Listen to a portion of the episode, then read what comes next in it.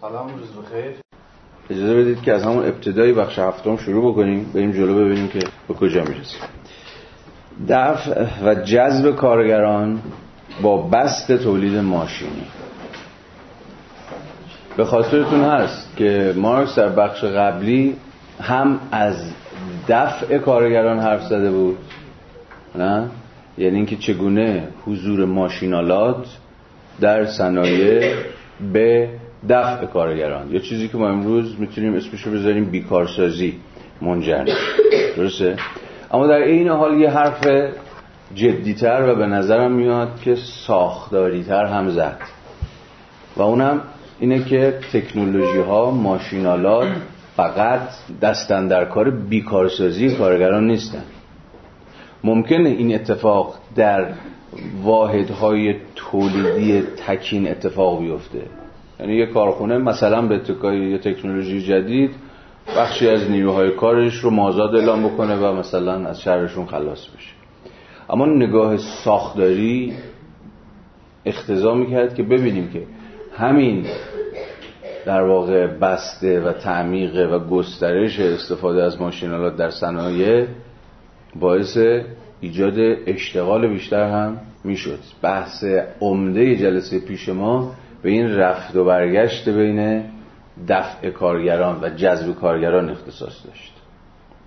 فقط یه نکته رو من از تأکید بهش اشاره می‌کنم و اون اینکه تا جایی که به دفع مربوط میشه یا به بیکارسازی مربوط میشه عموما واحد تحلیل چیه؟ یه بنگاه اقتصادی تک و تنهاست. مثلا در کارخونه بابای من از روزی که مثلا فلان ماشین آورد مثلا پنج تا کارگرش انداخت بیرون. من خیلی ساده کردم. ولی وقتی مارکس داره از جذب یا به زبان امروزی از اشتغال یا چیزی شبیه به این داره حرف می‌زنه واحد تحلیل دیگه بنگاه اقتصادی نیست. بلکه واحد تحلیل چیه؟ نظام اقتصادیه. یا کل ساختار کسب و کار. که اتفاقا ماشینالات دامن می‌زنن به نیازمندی فزاینده نظام اقتصادی سرمایه دارانه به نیروی کار حاضر و آماده و مهیا. این لب لباب بحث هفته پیش بود. حالا مارکس همین داستان رو با یه مثالی از صنعت پنبه در انگلستان توضیح میده. نگاه کنید. تمامی نمایندگان معقولتر اقتصاد سیاسی میپذیرند. که ورود ماشینالات جدید بر کارگران صنایع دستی و تولید کارگاهی قدیم که تولید ماشینی نخست با آنها به رقابت برمیخیزد تأثیر مخرب می‌گذارد تقریبا تمامی آنها برای بردگی کارگر کارخانه مویوزاری می‌کنند و برگ برنده که همه آنها با آن بازی می‌کنند چیست؟ اینکه ماشینالات پس از فرو نشستن شرارتهای دوره ورود و توسعهش شمار بردگان کار را به جای کاهش نهایتا افزایش میده. این استدلال هنوز هم استدلال پذیرفته در علم اقتصاد نرمال. ایده چی؟ که همین داستان رو توضیح می‌داد؟ تخریب خلاق creative destruction که بنیاد سرمایه داری متأخر روی نیده است یعنی بله سرمایه داری. یا کسب و کارهای جدید. مخربن. اما این تخریبگریشون خلاقانه است. یعنی باقی نمیمونه. اگه یک کسب و کار رو نابود کردن یک کسب و کار ده تا کسب و کار جدید را میندازن.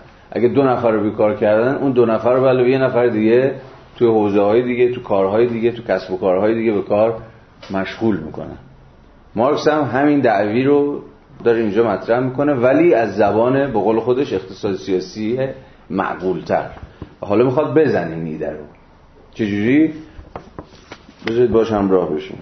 بله اقتصاد سیاسی با خوشی و سرور این نظریه رو اعلام می‌کند که برای هر انسان دوست معتقد به ضرورت ابدی و طبیعی شیوه تولید سرمایه‌داری نیز نفرت انگیز است که نظام کارخانه پس از دوره رشد و گذار و حتی پس از استقرار و پای تولید ماشینی تعداد کارگر بیشتری از آنچه در ابتدا به خیابان ها انداخته بود خرد و خمیر خواهد کرد. پانویس یک رو ببینید پانویس مرتبطیه. برعکس گانیل یکی از اقتصاددانهای قرن 18 همی. نتیجه قطعی بهره برداری از ماشین را کاهش شمار مطلق تعداد بردگان کار می‌داند. که به حساب آنان عده روزافزونی از مردم شرافتمند زندگی می کنند و آن کمال پذیری کمال پذیر معروف خود را تحقق می بخشند وی با وجود درک اندکش از حرکت تولید دست کم این نکته را حس می کند که ماشین باید نهاد بسیار مهلکی باشد که ورودش موجب فرق و تیر روزی کارگران می شود که در آن هنگام مشغول به کارند و عمومیت یافتن آن سبب می شود بردگانی بیش از آنچه قبلا هستیشان را ساقط کرده است. به وجود آیند. رفته رفته می‌تونید حدس بزنید که نقد مارکس به این نظریه چه خواهد بود. خیلی پیش دستانه قبل از اینکه اصلا خونده باشید. جنبه نابخردانه نظریه گانیل را فقط می‌توان با کلمات خودش بیان کرد. این جمله از خود این باباست. طبقات محکوم به تولید و مصرف کمتر می شود و طبقاتی که کار را رهبری و برای تمام مردم آسودگی تسلی خاطر و روشنگری میآورند افزایش پیدا می‌کنند و تمام امتیازات ناشی از کاهش مخارج کار فراوانی محصولات و ارزانی کالاهای مصرفی را به خود اختصاص میدن نوع بشر تحت چنین رهبری به بالاترین قله نبوغ صعود می کند به جرفای رازآمیز مذهب پی می‌برد و اصول نجات بخش اخلاقی از جمله به خود اختصاص دادن همه امتیازات و غیره قانونهای حافظ آزادی قدرت فرمانبرداری و عدالت وظیفه و انسانیت را مستقر می سازد تمامی این عراجیف را می توان در کتاب به عنوان نظام اختصاصی و فلان یافت. حالا اهمیت این فراز چیه؟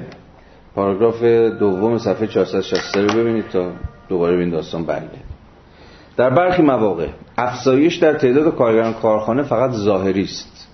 یعنی ناشی از گسترش کارخانه های نیست که متکی بر تولید ماشینی بلکه نتیجه الحاق تدریجی شاخه های فرعی صنعت است. مثلا افزایش تعداد دستگاه بافندگی و تعداد کارگران به کار گرفته شده توسط این دستگاه بین سالهای 1338 و 56 در صنایع پنبه انگلستان واقعا گسترش این شاخه صنعت بود. چون صنعت داشت بزرگ می‌شد به رغم اینکه یه عده رو مثلا اونهایی که به شکل مانوفکتوری کار می‌کردن در صنایع پنبه یا به شکل دستی کار می‌کردن در صنعت پنبه انگلستان از کار بیکار می‌کرد. اما به اینکه خود صنعت پنبه ریسی داشت هر روز گسترده تر و گنده تر می‌شد بیکاران سابق جذب بازار کار می‌شدن. اما در صنایع دیگر یعنی بازم داره میگه ببین داستان از صنعتی به صنعت دیگر می‌تواند متفاوت باشد. یعنی در یه صنعتی بله به واقع بیکارسازی بلا فاصله با اشتغال زایی جبران میشه. ولی در برخی از صنایع داستان لزوما این شکلی نیست بلکه اشتغال زایی فرضی مبنای و بنیان دیگه ای داره. اما در صنایع دیگر بر اثر به کارگیری نیروی بخار در دستگاه های قالی بافی روبان بافی و کتان بافی که پیش از این نیروی محرکه آنها نیروی ازولانی انسان بود به وجود آمد. از این رو افزایش تعداد کارگران در این فقط تجلی کاهش مجموع تعداد کارگران شاغل بود. سرانجام ما این موضوع را به طور کامل جدا از این واقعیت بررسی کردیم که در همه جا بجز صنایع تولید فلز جوانان زیر 18 سال زنان و کودکان عنصر غالب در کارکنان کارخانه را تشکیل می‌دهند. اینم فراز یا در واقع امکان دیگری از اینکه چگونه صنایع به بست کمیت نیروهای کار دامن زدن. که دو سه جلسه پیش سرش صحبت کردیم دیگه به موازات نقش آفرینی پررنگتر ماشینالات امکان اینکه نیروی کار خیلی ساده یعنی همون زنان و کودکان جذب بشن به وجود اومد. یعنی خیلی از بخش پررنگی از جامعه که تا دیروز امکان فعالیت و اشتغال نداشتن مشخصا کودکان و زنان جذب صنایع جدید شدن. صفحه 464 رو ببینید. کلی چیزی که می‌خواد مارکس نشون بده در عملا در میانه این صفحه در واقع صورت بندیش هست. کاهش نسبی در تعداد کارگران استخدامی با افزایش مطلق تعداد آنها سازگار است. یعنی دقیقا همون صورت بندی که دقایق پیش به دست دادیم. کاهش نسبی کارگران سازگار با متناسب با افزایش مطلق تعداد کارگران. تفاوت نسبی و مطلق هم که روشنه دیگه. کاهش نسبی کارگران یعنی چی؟ مثلا در یه واحد تولیدی مثلا در یه صنعت مشخص. افزایش مطلق یعنی جایی که کل نظام تولید مد نظره صورتبندی فرانسه همین فراز هم که اون بالا اومده به نظرم حتی روشنتر هم می‌کنه داستان رو. در نظام ماشینی تعداد آنها هرگز یعنی کارگران نیروی کار هرگز به طور مطلق بدون کاهش نسبی مقدار سرمایه به کار رفته و کاهش نسبی مقدار محصول تولید شده افزایش نمییابد. باز بازی که مارکس داره با مطلق و نسبی می‌کنه. این جمله رو حواستون باشه دیگه. کاهش نیروی کار در نظام سرمایه داری چه سرمایه داری متقدم چه حتی امروز یا و بویژه امروز. این کاهش نیروی کار همواره نسبیه اما افزایش نیروی کار مطلقه. حالا صفحه 465 پاراگراف دوم. تا زمانی که تولید ماشینی در شاخه معینی از صنعت به زیان صنایع دستی یا تولید کارگاه گسترش می‌یابد نتیجه آن همانقدر قطعی است که نتیجه مثلا نتیجه رویارویی ارتشی مجهز به تفنگ‌های تهپر با سپاهی مجهز به تیر و کمان. تو همین فراز هم می‌تونید یه جور چیز رو ببینید دیگه. ناامیدی مارکس از اینکه ناامیدی هم تو کلمه خوبی نیست. واقع بینی مارکس رو در قبال اینکه دیگه نمیشه این پروسه رو برگردوند.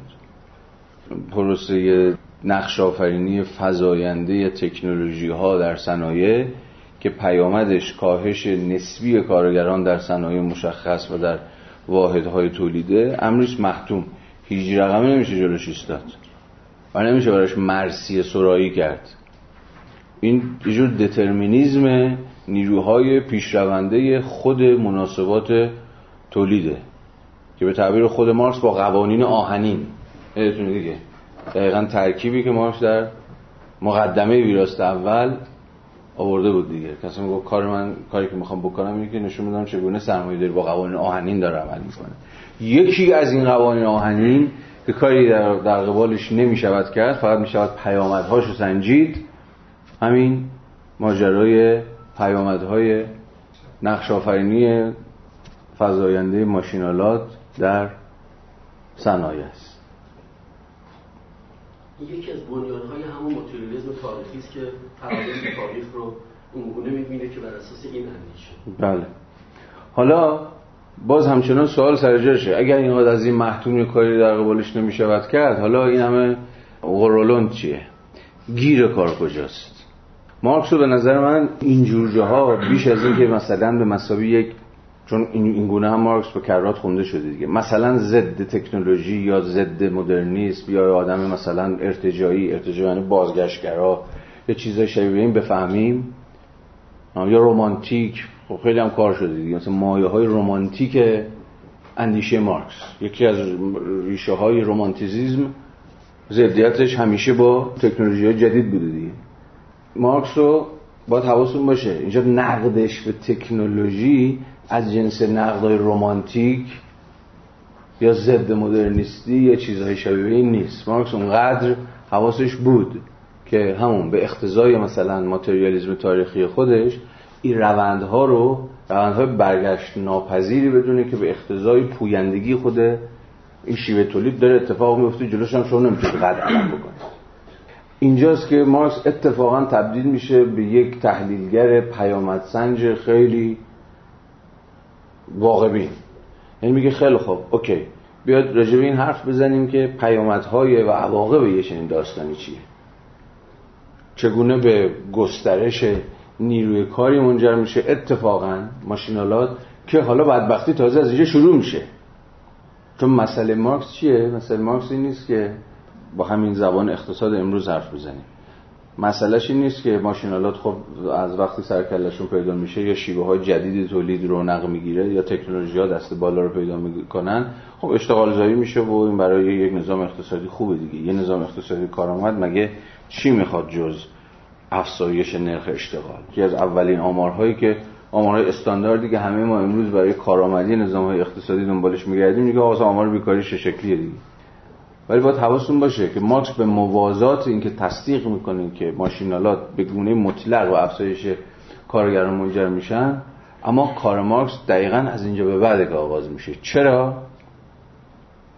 به این دلیل ساده که مسئلهش اساسا افزایش نرخ اشتغال نیست بلکه نشون دادن بنیادهای استثمار نیروی کاره.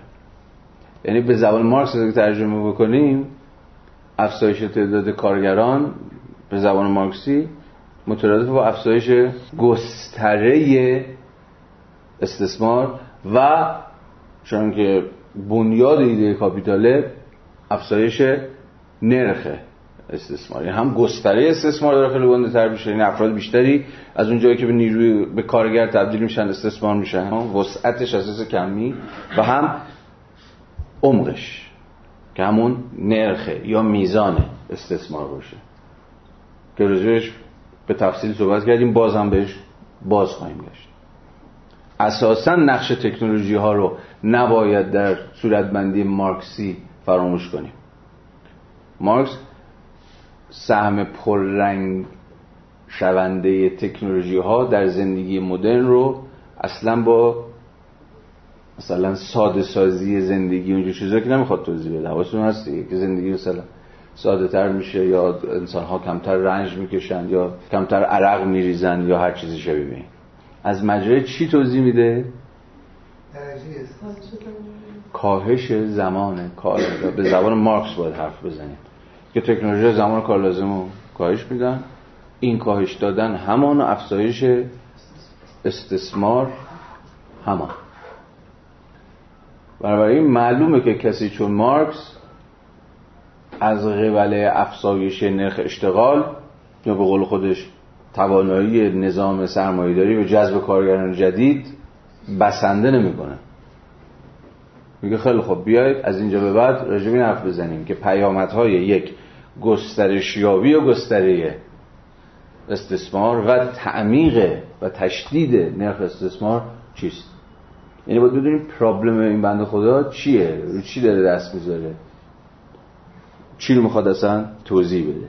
غیر از اینکه چنان که ابتدا هم گفتم باید درون پارادایم ضد رومانتیک مارکس رو بخونیم.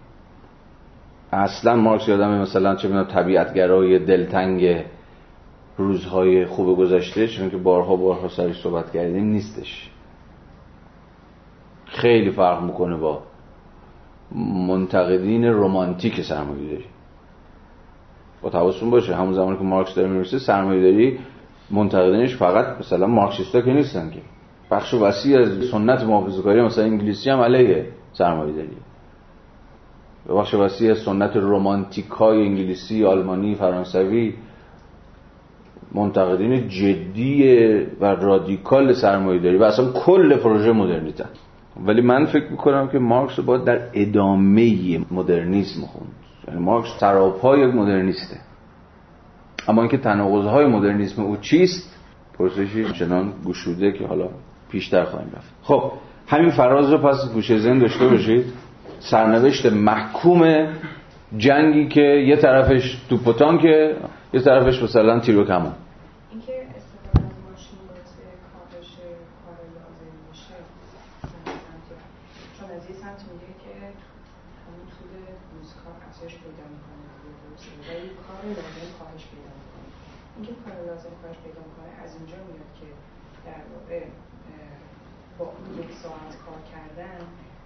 کمون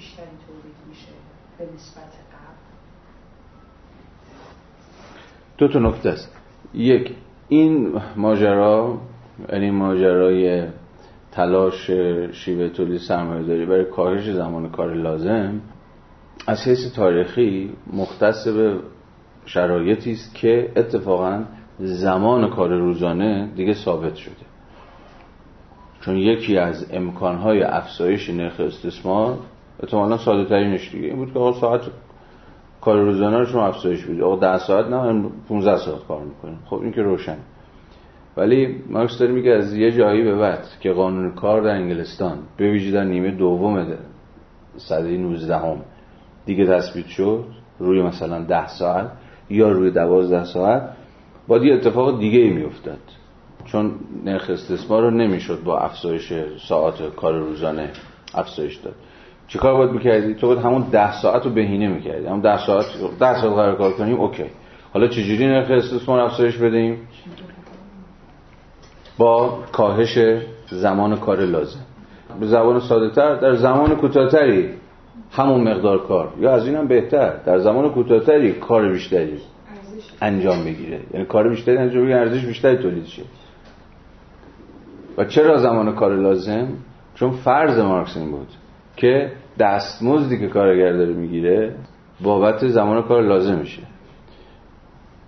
یا باز به زبان ساده تر دستمزدی که کارگر داره می‌گیره متناسب با اون مقدار کالاهاییه که امکان باستولید قوای زیستی او رو فراهم می‌کنه. فرض مارکس این بود که اساسا دستمزد کارگران یر با مقدار ارزششون. یعنی نه پایین تر از مقدار ارزشش کارگر دستمزد می‌گیره یعنی نه کمتر از اون قدری که بتونه خودشو باستولید کنه و نه بیشتر از ارزشش. یعنی پسندازم نمی‌تونه بکنه. باز به زبان اقتصادی امروز حرف بزنیم. یعنی یر به یره زندگیش.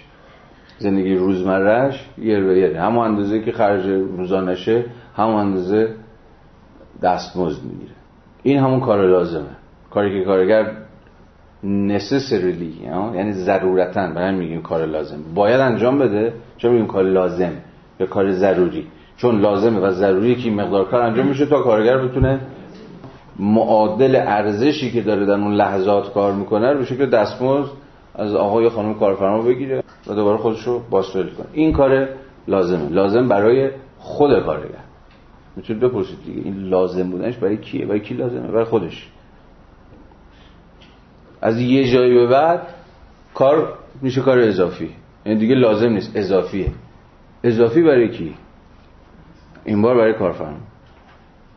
یعنی اون اندازه که من اضافه بر سازمان کار می‌کنم یا اضافه بر مقدار لازم کار می‌کنم دیگه برای خودم کار نمی‌کنم برای تو کار می‌کنم. حالا چه بهتر که زمان کار لازم هی کمتر هی کمتر هی کمتر میشه. یعنی من فقط نیم ساعت کار کنم بتونم اون اونقدری ارزش و معادلش کالا و پول که کفاف زندگی من رو بده رو تامین کنم. که مثلا 5 ساعت کار بکنم تا معادل دستمزدی که تو داره به من میدی رو تولید کنم در نیم ساعت قال از یک اندشی بقیه اون 8 ساعت یا 10 ساعت یا هر تعداد ساعتی که دارم کار می‌کنم دیگه میشه مال تو. به زبان خیلی خیلی ساده. خب. خب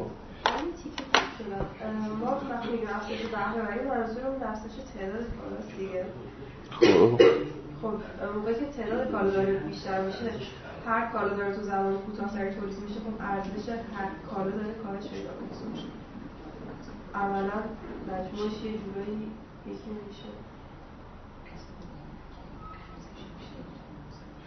ما راجع به ارزش هر واحد تکین کالا حرف نمی‌زنیم. از مجموع ارزش سخن تعداد بیشتری کالایی که هر کدوم ارزش کمتری دارن تولید مسئله مجموع ارزشه. باز داریم راجع به کالای تکین. معلومه که تو هر چقدر که زمان کمتری من با منطق مارکسی هر چقدر که زمان کمتری رو صرف تولید کالا بکنی ارزشش کمتر میشه دیگه. که روشنه. این که جز بدیهیات همین سنت مارکسی که داریم جوش حرف میزن اما مارکس راجبه در مسئله بهرهوری مسئله ارزش تکین یک کالای تکین نیست. مسئله سر کل ارزشی که تو داری تولید می‌کنی. اگر در ده ساعت کار می‌کنی و در و این ده ساعتت این ده ساعتت صرف تولید یک کالا میشه مثلا یه دونه چه می‌دونم خب کوزه درست می‌کنی. تعداد بیشتری کالا یعنی اگر من اگر قبلا با تکنولوژی ضعیفتر 10 تا کالا توی یه ساعت تولید می‌کردم که ارزش هر 20 پوند بود الان مثلا توی همون یه ساعت دارم 30 تا کالا تولید می‌کنم که ارزش هر کدومشون مثلا 20 پوند. یک سوم کمتر شده. عملا من دارم توی 10 ساعت توی یک ساعت همون تعداد کارهای بیشتر ولی ارزش هم تعداد کالای بیشتر ولی هر کدومشون ارزش کمتری داره. استدلال اینه. شما ده ساعت کار می‌کنید دو تا شر دو تا حالت رو فرض کن. در هر دو حالت زمان کار ده ساعت در حالت اول با ده ساعت کارت مثلا یک کوزه درست می‌کنی در حالت دوم تو ده ساعت ده تا کوزه درست می‌کنی.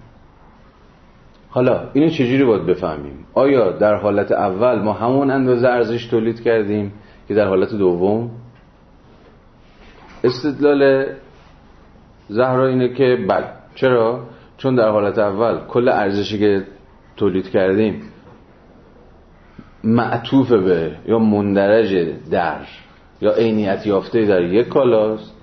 در حالت دوم کل کاری که یا ارزشی که صرف کردیم این بار عینیت یافته و متجلیه به زبان مارکسی. در ده تا کالاست. انگار که مقدار ارزش در قبال یک کالا و ده تا کالا در صورتی که زمان ثابت باشه یکیه. این حرف شماست خب؟ گیرش کجاست؟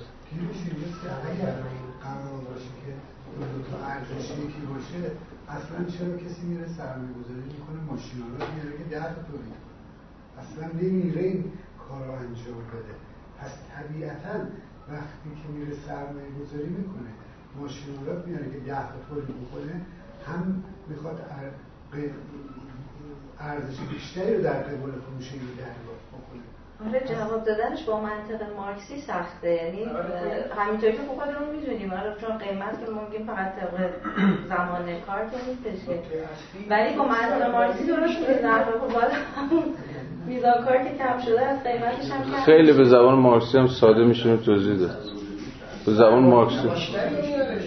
سرمایه بیشتری میاره برای تولید در ثابتش بیشتری ثابت بیشتری داره میشه. سرمایه ثابت متغیر بیشتری. کدوم حالا؟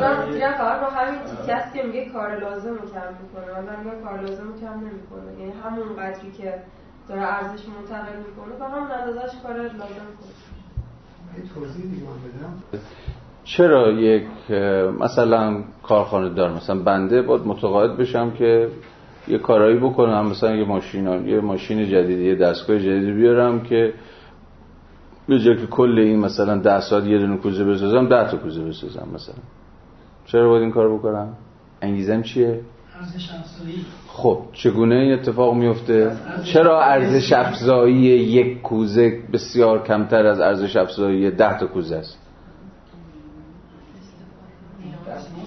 چی؟ اون پیامدشه. پیامد این که شما ده تا بسازید این که بله ارزش مصرفی بیشتری هم تونستی تولید کنی. ولی هنوز توضیح منطقش نیست. میگه من وقتی ماشین بگیرم چه اتفاقی میفته؟ پس مثلا 10 تا محصول یه محصول. خب. اتفاقی که میفته اینه که کار لازم برای تولید یک محصول درسته؟ بیشتره. و با اومدن ماشین کار لازم کم میشه و ارزش افزایی اتفاق میفته. یعنی مثلا خیلی خوبه. همین همه اندازه کافیه. این همه اندازه کافیه. ببین کل داستان رو باید با این منطق توضیح بدیم. ارزش افزایی از کجا میاد؟ خیلی ساده. چرا ارزش افزایی؟ از فرط بدیهی بودن بعضی وقتا گیر می‌کنه کارها چرا؟ ارزش افزایی منی که دارم ده تا کوزه درست می‌کنم با تویی که داری یه دونه کوزه درست می‌کنی متفاوته. خب دقیقا. افزایش شدت کار مارکس با چی توضیح می‌داد؟ با همین دیگه. وقتی میگیم آقا کار شدیدتر شد وقتی مارکس میگه کار مفهوم intensity تو مارکس یعنی چی؟ شدت. تو مارکس یعنی چی؟ دقیقا یعنی بهره وری دقیقا یعنی productivity معنای productivity رو هم الان دیگه می‌دونیم.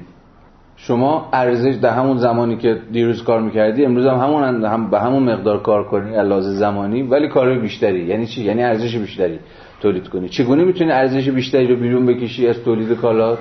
در صورتی که کار لازم یعنی دستمزدی که مثلا به کارگرات می‌دونی رو می‌تونی کم بکنی. یا نه که مقدار دستمزد رو کم کنی مقدار دستمزد ثابته. سهم دستمزد رو از مقدار ارزش کمتر کنی.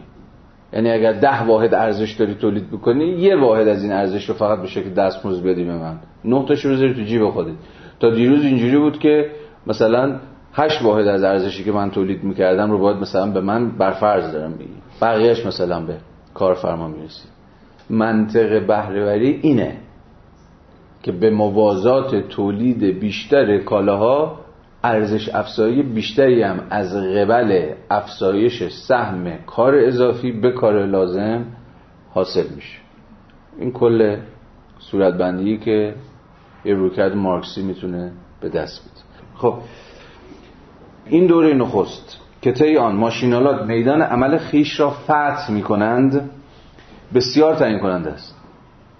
زیرا سودهای فوق‌العاده‌ای را رعایت می کنند حواستون باشه که بس داره از یه دوره تاریخی حرف می‌زنه که به موازات افزایش سهم سرمایه ثابت یعنی هم ماشینالات هم سود آفرینی هم خیلی بیشتر میشه. این خیلی روشن. صفحه 465 خط ششم هفتم دارم می‌خوام این سودها نه تنها در خود و برای خود منبعی از انباشت شتابانی را تشکیل می‌دهند بلکه همچنین بخش بزرگی از سرمایه اجتماعی اضافی را که پیوسته به سرمایه قدیمی افزوده می شود و همواره قلمروهای جدیدی از سرمایه گذاری را جستجو می کند به این قلمرو ممتاز می کشاند این بسیار جمله مهمیه. قلمروهای جدیدی از سرمایه گذاری این ترکیب خیلی مهمه. اصلا تعبیر دلوزی رو اجازه بدید من استفاده بکنم. مفهوم قلمرو سازی یکی از ویژگی های سرمایه و سرمایه داری چیه؟ تریتوریزیشنه. قلم رو سازی می‌کنه. به زبان ساده تر حوزه های جدیدتری میدان های جدیدتری جوامع بیشتری رو میکشونه تو خودش. شما اینو حتی تو زندگی روزمرهتون هم می‌تونید قیاس بکنید. از ده سال پیش تا 20 سال پیش خیلی از حوزه هایی که شاید به حوزه های به مارکس به حوزه های سرمایه گذاری و business و کسب و کار و به قول امروزی ها کالایی سازی و اینا بدل نشده امروز بیشتر و بیشتر دارن قافیه رو به فرایندهای کالایی سازی اون چیزی که من اسمشو می‌ذارم فرایندهای قلم رو سازی سرمایه دارانه میوازن غیر این ممکن نیست. این جزء دقیقا لوجیک سرمایه داریه که هی منطق خودش رو منطق قلمرویی خودش رو بذارید بگم. گسترش بده اون چیزی که مارکس جوان هم حتی از جهانی بودن سرمایه داری می‌فهمید یادتونه توی دوره آلمانی خوندیم که مارکس رو سرات میگه سرمایه داری یا جهانی اصلا سرمایه داری نیست. منطقش اینجاست. این سرمایه داری اساسا خود گسترش یابنده است و نمی‌تونه خود گسترش یابنده نباشه. چون مدام باید حسه های جدیدی رو فتح بکنه. این فقط با متورم شدنه که یعنی با رشد توقف ناپذیره که می‌تونه به حیات خودش ادامه بده. با قول خود مارکس قلمروهای جدیدی از سرمایه گذاری. امتیازهای ویژه این نخستین دوره طوفان و رعد یعنی دوره تحولات سریع در نتیجه گسترش یابی تکنولوژی ها و ماشینالات در هر شاخه از تولید که به تازگی ماشینبان ها هجوم آورده باشد تکرار می شود یعنی هر کجا که ماشینالات تکنولوژی سرکلشون پیدا بشه یک تخریب خلاقانه اتفاق میفته به زبان ما. یا به قول خود ما طوفان و رعد. میرزه به همه چی. جان. های دوره و توسعه است اینا بله به تعبیری همونه. یعنی همون جایی که داره میز بازی رو به هم میریزه دیگه. با این همه به محض آنکه نظام کارخانه جای برای خود باز کند و به درجه معینی از پختگی برسد یعنی از انگار از یه دوره شتاب به یه جور دوره ثبات برسه به ویژه به محض آنکه بنیان فنی خاصان یعنی ماشین توسط ماشین تولید شود یه اینم بگم. دفعات پیش هم گفتم. مارکس بسیاری از فرازهای مارکس مثلا همین فرازی که الان داریم می‌خونیم تازه با 150 سال فاصله تازه امروز ما معناشون رو می‌فهمیم. ماشین به دست ماشین تولید بشه. همین تعبیر شد توی سالهای 1800 مثلا 60 61 دو که مارکس مشغول نوشتن مثلا این درفت جلد یک کاپیتال بود خیلی معنا نداشت. بیش از حد پیشگویانه به نظر می‌رسید یا پیش دستانه به نظر می‌رسید. خیلی از این فرازات تازه امروز برای ما به واقع معنا داره. یه بارم راجع به این صحبت کردیم فکر کنم همینجا بود دیگه. راجع به این که واقعا می‌تونیم از یه جور کتاب های یا ایده های پیش دستانه به واقع حرف بزنیم. خود مارکس. یا مثالی که زدیم یادتونه مثلا جو آدورنو صحبت کردیم یادتونه جو چیزایی که جو سنت فرهنگ می‌گفت شاید تصورش اینه چطور مثلا اوایل دوستان دهه 1940 چگونه جامعه که هنوز مثلا چه می‌دونم تلویزیون توش کالای لوکسی بود که یه سری طبقات بسیار محدودی مثلا ازش برخوردار بودن چطور یه بابایی می‌تونست از این پیدا بشه که آقا اومدن و خوردن و بردن رفتن.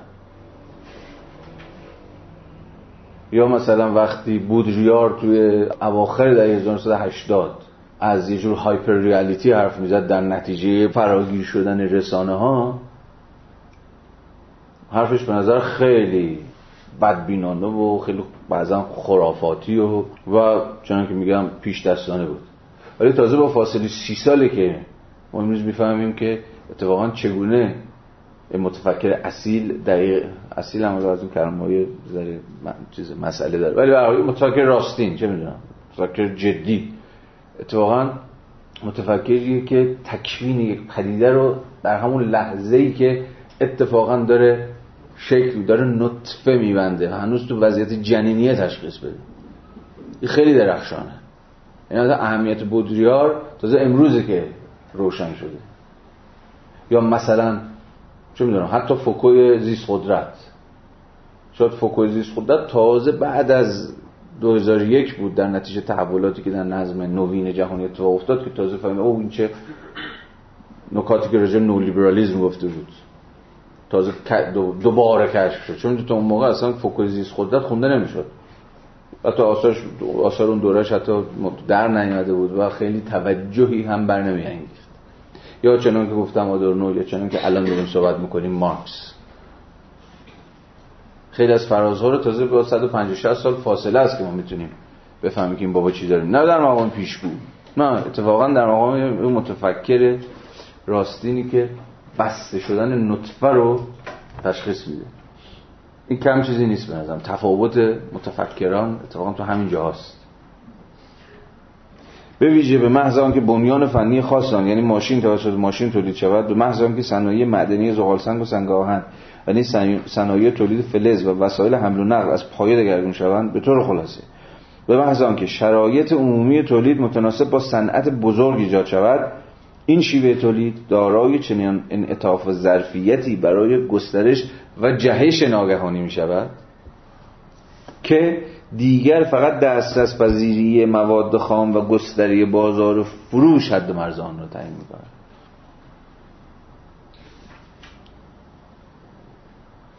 یعنی این نظامی که هر روز به اتکای منطق درونی خودش گسترش خواهد داشت و این گسترشش به شکل جهش خواهد بود. خود این کلمه هم می‌دونید یکی از دعواهای داخل خود سنت مارکسیستی هم هست. یعنی ما با یه جور تحول آرام نظام سرمایه داری سر کار داریم. یعنی گام به گام قدم برمیداره. یا نه تو خود نظام سرمایه داری ما جهش داریم. دقیقا موتیشن داریم. موتیشن دیگه سیر تحولات رو تبدیل به یه سیر تحولات خطی نمی‌کنه. دگرگونی آرام مناسبت سرمایه داری باز مفروضش اینه که همه چیز گام به گامه و همه چیز قدم به قدمه. بسیار از اتفاقهایی که تو سرمایه داری متأخر افتاده از جنس جهشه. مثلا نقش پررنگی که فرض بکنید که دانش یا اطلاعات در سرمایه‌داری متأخر ایفا کردن عملا سرمایه‌داری رو با یه جهش مواجه کرده. با یه جهش سازمانی. و خیلی مثال های دیگه که می شود زد که نشون میده که در تاریخ درونی خود سرمایه‌داری با جهش ها به معنای دقیق کلمه سر کار چون که مثلا اختراع ماشین پنبه پاککنی جین تولید پنبه را افزایش داد. از سوی دیگر ارزان شدن محصولات تولید شده توسط ماشین و انقلاب در وسایل حمل و نقل و ارتباطات سلاحهای تسخیر بازارهای خارجی را به دست میدن ادامه همون منطق جهانی شدن سرمایه داریه ماشین با نابود کردن تولید پیشورانه اجناس در کشورهای دیگر آنان را به اجبار و قلمرو تولید مواد خام خود تبدیل می کند اینجا می‌تونید نطفه های یه جور نظریه امپریالیزم رو یا اقتصاد سیاسی امپریالیزم رو تو خود مارکس هم ببینید. چی میشه که برخی از کشورها در مناسبات جهانی شده سرمایه‌داری قافیه رو میبازن؟ مثل بخش وسیع از صنایع محلی یا صنایع بومی خودشون از دست میدن و صرفا به تولید کننده مواد خام تبدیل میشن.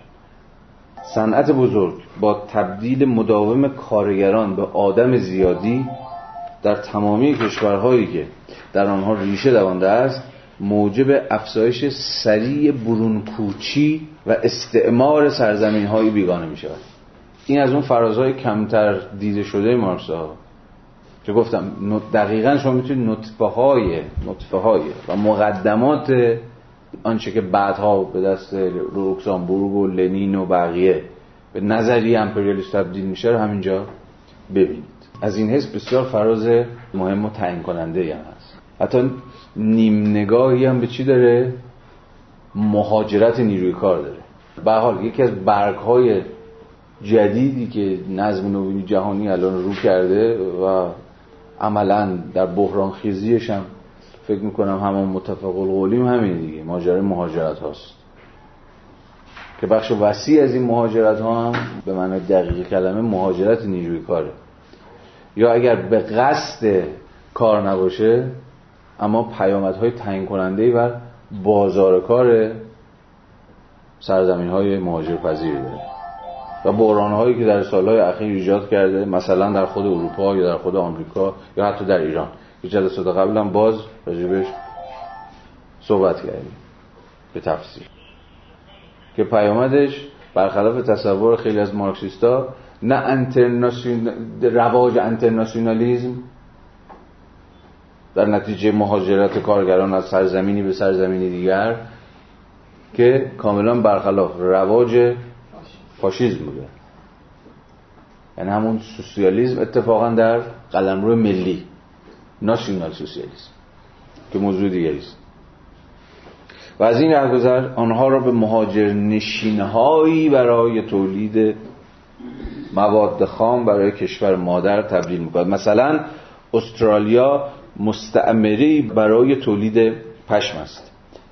تقسیم کار بین المللی جدیدی پدید می آید بنیان نظریه سیستم های والرشتاین مثلا ونجد مارکسیست استقصدار یک مارکسیست راسخ الاساس همین مفهوم مارکسیه و جدی گرفتن مفهوم مارکسی تقسیم کار بین المللی.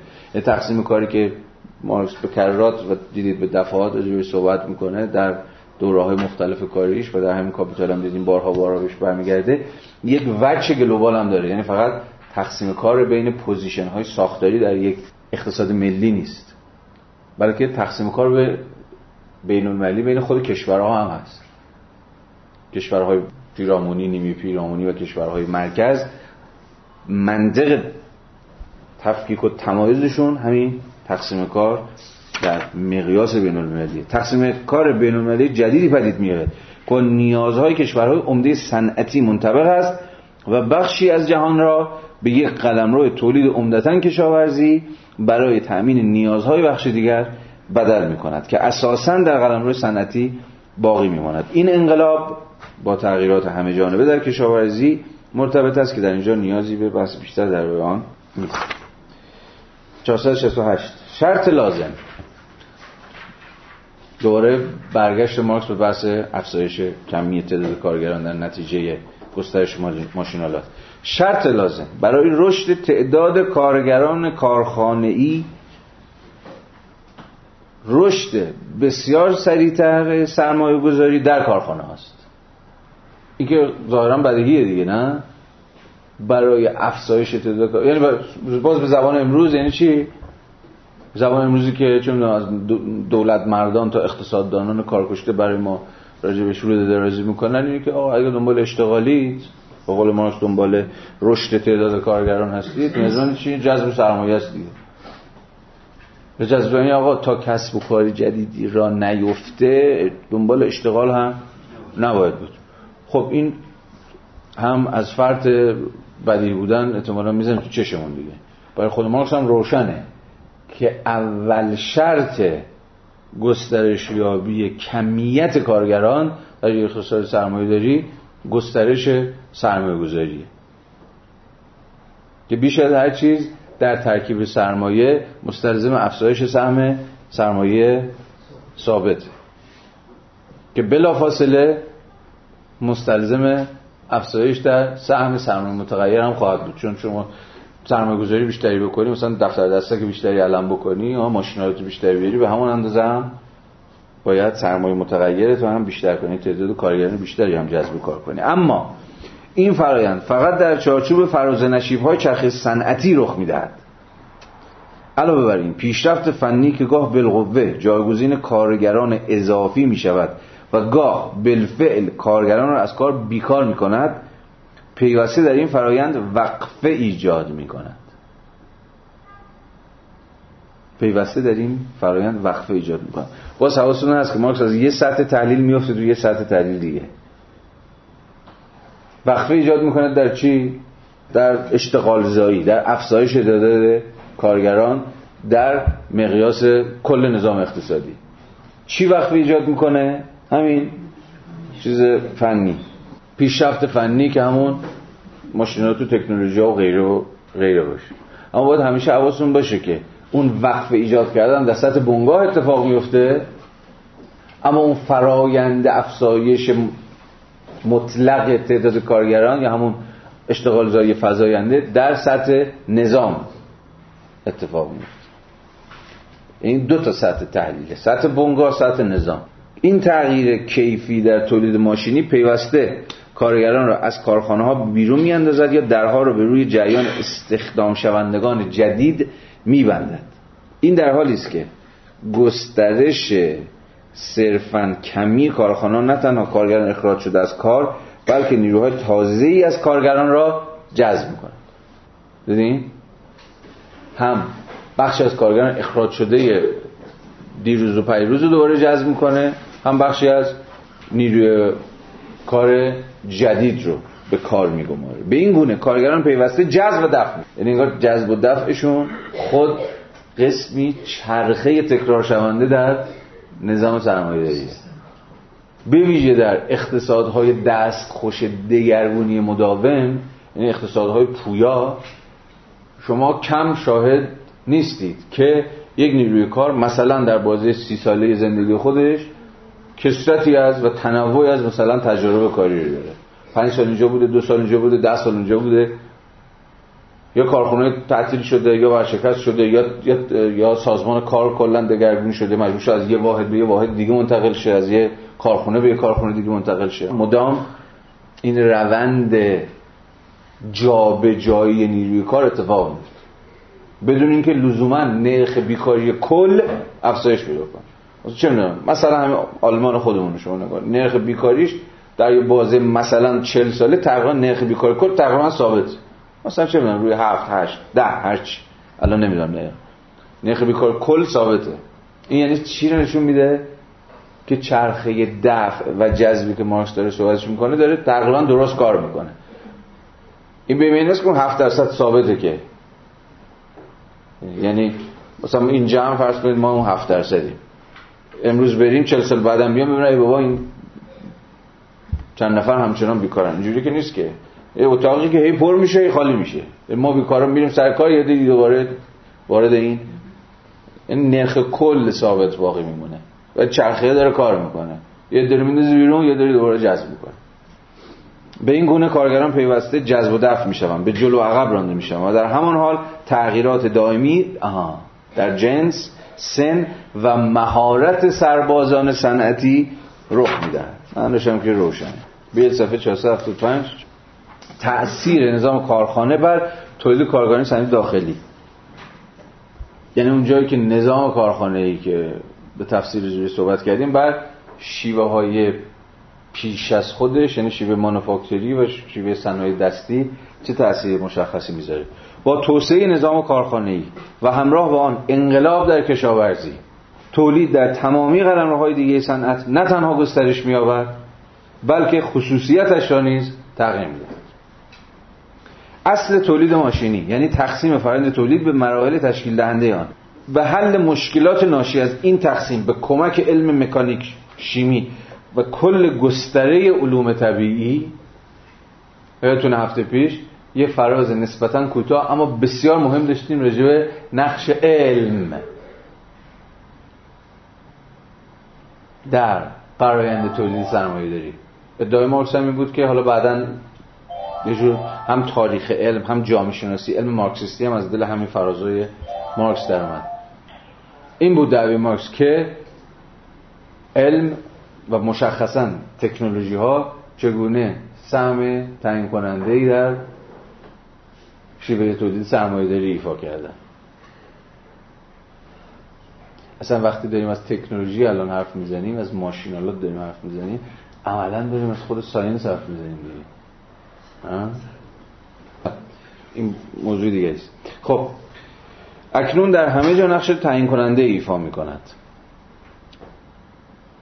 از این رو ماشین با رسوخ در تولید کارگاهی در فرایندهای تخصصی شده آن یکی پس از دیگری نفوذ می کند سلسله مراتب متحجر فرایندهای تخصصی شده که از تقسیم کار قدیم ناشی می شد از بین می رود و راه را برای تغییرات دائمی باز می کند حواستون هست که مارکس میگه تقسیم کار در نظام کارخونه ای خیلی انطاف پذیرتر از تقسیم کار در شیوه های پیش کارخانه در تولید کارخانه‌ای در صنایع دستی و چیزهای شبیه مثلا در نظام سنفی قوم وسطا شما اگه استاد کار بودی تا آخر عمرت همون استاد کار بودی و هیچ قلم روی دیگه ای از کار نمیشه تصور کرد که مثلا به قلم روی دیگه ای از کار منتقل خواهی شد یا جابجا جا خواهی شد یا هر چیزی هر کسی در کار خودش تا انتها تا ته داستان می‌رفت. و اساسا جابجایی سنفی تغییر سنفی که شما سنف تو تغییر بساز آهنگر مثلا بشی بقال یا بشی نجار یا بشی هر چی تقریبا غیر ممکن بود. مرزهای خیلی سفت و سختی اصناف رو از هم جدا می‌کرد. اما نکته جالب اینه که مارکس یه چیزی میگه که خیلی نکته مهمی هم هست. و اونی که درسته که نظام تولید مبتنی بر کارخانه هم مبتنی بر قسمی تقسیم کار تخصصی شونده است. اما انعطاف بسیار پررنگی هم داره. یعنی خیلی منعطفتر از شیوه قدیم کسب و کاره. حتی در ایران امروز هم شما می‌تونید این رو به عینه ببینید دیگه. خیلی به ندرت ممکن بود اتفاق بیفته. مثلا در نسل پدران یا بچه عقب تر بریم پدر بزرگان ما مثلا طرف تغییر position بده در مناسبات تولید یا توزیع. عموما کسی که با یه کاری شروع می‌کرد با همون کار هم ختم می‌کرد. یعنی نظام سنفی که ازش داریم حرف می‌زنیم نظام سنفی عموما عبور ناپذیری بود یا عبور پذیریش یا جابجایی پذیریش به شدت نامنعطف بود. اتفاقا هر چقدر که مناسبات تولید سرمایه دارونه به من مارکسیش گسترش پیدا می‌کنه ما با تقسیم کار منظفتری سر کار خواهیم داشت که امکان جابجایی های بین شغلی رو هم بیشتر فراهم می‌کنه. همین صحبتی که دقیق پیش داشتیم می‌کردیم رجیمی که خیلی از ماها در سی سالی که مثلا کار کردیم مشاغل متفاوتی رو از سر گذروندیم. به اتکای اون چیزی که مارکس اسمش رو چرخه های دفع و جذب می‌ذاره خود گویایی اینی که ما با تقسیم کاری سرکار داریم که اونقدر سفت و سخت نیست که در نظام سنفی پیش و سرمایه داری بود یا در نظام سنفی سرمایه داری اولیه بود. صرف نظر از اینکه در ترکیب کارگر جمعی یا به عبارتی کارکنان مرکب دگرگونی بنیادی رخ می‌دهد. اکنون تقسیم کار برخلاف تولید تولید کارگاهی هر کجا که ممکن باشد بر پایه استخدام کار زنان و کودکان از هر طیف سنی و نیز کارگران ناماهر و به طور خلاصه بنا به توصیف گویا انگلیسی ها کار ارزان است. راجع هم صحبت کردیم دیگه. زنان و کودکان به مسابقه کار ارزان. البته باید حواستون باشه که مسئله یه جور تابوسازی از کار زنان و کار کودکان نیست دیگه. چون این فرازها می‌تونه خیلی زن ستیزانه هم مثلا خونده بشه دیگه. به معنی که آقا چون معنی داره؟ اصلا زن کار کنه. سرمایه‌داری زنها رو برد مثلا ازشون کار کشید مسئله سر زن زن کارگر زن نیست. مسئله سر اینه که کار ارزان زنان است. که هنوز هم امروز می‌دونید موزل دیگه. هنوز هم امروز موزله. چند هفته پیش هم که بحث شد یه صحبت کوتاهی کردیم راجبش و اون اینکه یه گزارش جهانی نابرابری جنسیتی که منتشر شده بود به روشنی نشون می‌داد که این تفاوت حتی در سرمایه‌داری های پیشرفته هم هنوز وجود داره. البته باز بازار به بازار متفاوت. یادتونه؟ گفتم کمترین اختلاف درآمدی زنان و مردان در کجا بود؟ دانشگاه مثلا حالا اون مشخصا حالا من آموزش مدارس عمومی رو نمی‌دونم. ولی در دانشگاه ها ادعا این بود که در سرمایه‌داری پیشرفته حتی در خود آمریکا خب نظام دانشگاهی خیلی در واقع پول محوری داره. تقریبا سطح درآمد استاد زن و استاد مرد تقریبا برابر. تقریبا که چه ارز کنم تحقیقا برابر. و در خیلی از دیگر از بازارها هنوز این تمایزه هست. و یه نکته دیگه هم کار کودکان. می‌دونستید مارکس هیچ مشکل بنیادی با کار کودکان نداره؟ یعنی مارکس مثلا اگر امروز بود حالا امروز بود نمی‌دونم چیکار می‌کرد. چیز اگر دیده باشید که حتما دیدید اون بیانیه معروف بین اول که در همون کتاب بین اول چیز اسناد بین اول ترجمه فرادپور و سال نجفی هست دیده باشید. اتفاقا متن کمی انترنشنال اول به سراحت از کار کودکان به مسابقه اقدام مترقی جهت فرآیندهای اجتماعی شدن کودکان دفاع می‌کنه. اما تنها ملاحظش ملاحظه شرایط کاره. حالا از زمان کار گرفته از شدت کار گرفته از محیط کار گرفته و چیزای شیبی حتی امروز در غرب هم می‌دونید کار کودکان نه تنها ممنوع یا نکوهیده یا تابو نیست بلکه مستحبه. به ویژه کودکان کودکان منظورمون افراد زیر 18 ساله. به ویژه در مثلا تعطیلات تابستونی یه چیزی شبین کار می‌کنن. کاری که حتی باش در چه می‌دونم حالا ممکن روزنامه ببره دم در مثلا خونه فلان پخش بکنه یا مثلا توی کافی شاپی وایسه مثلا دو تا بستنی بده دست این اون یا چیزای شبیه این. مسئله شرایط کار کودکانه نه نفس کار کودکان. مثلا شما کودک مثلا در طول هفته بیشتر از ده ساعت مثلا نمی‌تونید به کار بگمارید یا چیزی. نکته جالب اینه که این فراز تو خود مطالبه خود انترنسیون اول به سراحت اومده اصلا به عنوان یک چیز مترقی ازش یاد شده. این خیلی خوبه که اتفاقا بچه ها می‌تونن کار کنن. از مجرای تا کار کردن کار بیاموزن و وارد جامعه بشن. خیلی خانواده معمولی ها لزوما هم مثلا به معنی نیست که کودکی که اونجا داره کار می‌کنه مثلا ننه باباش مثلا وضعشون خرابه یا نه اتفاقا به مسابقه یه فرایند اجتماعی شدن اینو شما به عینه می‌تونید ببینید. تو ایران ما با دو ولی با یه شرایط به شدت دو قطبی سر کار داریم نه؟ یعنی یا بچم دست به سیاسفید نزنه یا استثمار محض کودکان.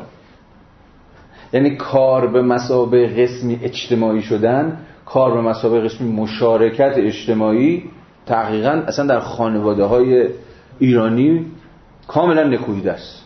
چون معنی داره؟ مثلا بچه چیز کنه. حالا اون فرزند سالاری و فلان اینا هم که به جای خود. که درست یه ترم روزمره است ولی ترم دقیقیه. فرزند سالاری که میشه توضیح داد که چرا از کی مثلا فرزند سالاری شد مثلا چرا فرزند سالاری شد فرزند سالاری محصول چی مناسباتیه؟ که باز موضوع دیگه است. بگذاریم. بس حواستون باشه مسئله مارکس با کار کودکان و زنان از منظر اینه که این کار قسمی کار ارزانه. در شرایط سخت. نه از که زنان نباید کار کنن کودکان نباید کار کنن. این زشته بد عیبه مثلا. این موضوع نه تنها در تولید بزرگ صرف نظر اینکه از ماشین استفاده می شود یا نه بلکه در بسیار صنایع خانگی چه در خانه خصوصی کارگران چه در کارگاه کوچک صادق است. این به اصطلاح صنایع خانگی مدرن جز در نام هیچ وجه اشتراکی با صنایع خانگی قدیم ندارند که پیشورز آن پیشوری مستقل شهری اقتصاد خودکفای دهقانی و بیش از هر چیز وجود خانه متعلق به کارگر و خانوادهش بود. اکنون این نوع صنعت خانگی به واحد خارج از کارخانه یعنی کارگاه تولیدی یا انبار آن تبدیل شده است. سرمایه علاوه بر اینکه توده های انبوه کارگران کارخانه کارگران تولید کارگاهی و پیشوری را متمرکز می کند و مستقیما بر آنها فرمان میراند راجع به تمرکز فضایی کارخانه هم صحبت کردیم دیگه. یا کارخانه از حیث اینکه قسمی تمرکز فضایی ایجاد می‌کنن. و خود این تمرکز فضایی به چی دامن می‌زنه؟ ضرورت نظارت و انضباطی شدن. اصلا انضباطی شدن آنچنان که بعدها به موضوع فوکو تبدیل میشه مستقل از جغرافیای فضا غیر ممکنه. به زبان ساده تر پیشبرد فرآیند انضباطی شدن در هر فضایی در هر اسپیسی ممکن نیست. شما فقط زمانی می‌تونید از انضباطی سازی مثلا بدنها حرف بزنید که این بدنها رو بیشتر مثلا فضاهای بسته یا فضاهای نظارتی یعنی فضاهایی که جور رسد پذیری بدنها رو از مجرای مثلا فرآیندهای سر بینی ممکن می‌کنه متمرکز کرده باشید. باز از این حیث مراقبت و تنبیه فوکو از زاویه نشون دادن نسبت فضا و قدرت بسیار تعیین کننده است. که اگر از بهنجارسازی مثلا بدنها حرف می‌زنیم این بهنجارسازی درون چه نوع آرایش فضایی مثلا در مدارس مثلا در زندانها مثلا در دار و تعدیب ها و غیر و غیر ممکن می‌شد. درسته؟ ولی نسبت این فضا و قدرت هم بسیار مهمه. باز هم مارکس توک داره می‌زنه به این موضوع. یعنی اشاره می‌کنه و رد میشه ازش. ولی به حال مقدماتی است که بعدها به دست بسیاری از دیگران شرح و بس پیدا کردیه سرمایه علاوه بر اینکه توده های انبوه کارگران کارخانه کارگران تولید کارگاهی و پیشوری را متمرکز می‌کند و مستقیما بر آنها فرما میراند ارتش دیگری از کارگران شاغل در صنایع خانگی را که در شهرهای بزرگ در حومه های شهر پراکندن با رشته نخهای نامرئی نیز به حرکت وا میدارد استثمار نیروی کار ارزان و بسیار جوان در کارگاه های تولیدی جدید بیشرمانه تر از کارخانه به معنای دقیق کلمه انجام می شود زیرا بنیاد فنی نظام کارخانه‌ای یعنی جایگزین نیروی عضلانی با ماشینالات و سبکی کار تقریبا در تولید کارگاهی غایب است و در همان حال زنان و کودکان بسیار کوچک به هیچ ملاحظه‌ای در معرض مواد سمی هستند. این استثمار در به اصطلاح صنایع خانگی حتی بیشرمانه تر از تولید کارگاهی جدید رخ می‌دهد. زیرا نیروی مقاومت کارگران به علت پراکندگیشان کاهش می‌یابد. راجع مسئله پراکندگی و اینها هم باز در نسبت با تمرکز فضایی و سازوکارهای اعمال قدرت هم صحبت کرده بودیم. زیرا گروه کاملی از انگلهای چپاولگر خود را بین کارفرمای واقعی و کارگر قرار می‌دهند. زیرا صنعت خانگی همیشه و همه جا باید با نظام کارخانه‌ای یا دست کم با تولید کارگاهی در همان رشته تولیدی رقابت کند. زیرا فقر کارگر را از ابتدایی ترین شرایط کارش مانند فضا نور و تهویه و غیره محروم می سازد زیرا استخدام کارگران بیش از پیش بیقاعده می شود همه اینها در افزایش استثمار مؤثره. البته اینجا باز باید افزایش استثمار رو هم به معنای وخامت شرایط استثمار بفهمید یعنی شما می‌تونید در یک دفتر خیلی شیک نشسته باشین هشت ساعت هم کار بکنین زمان کار اضافیتون هم مثلا فرزن یک ساعت باشه هفت ساعت بقیه هم برای کارفرما کار بکنین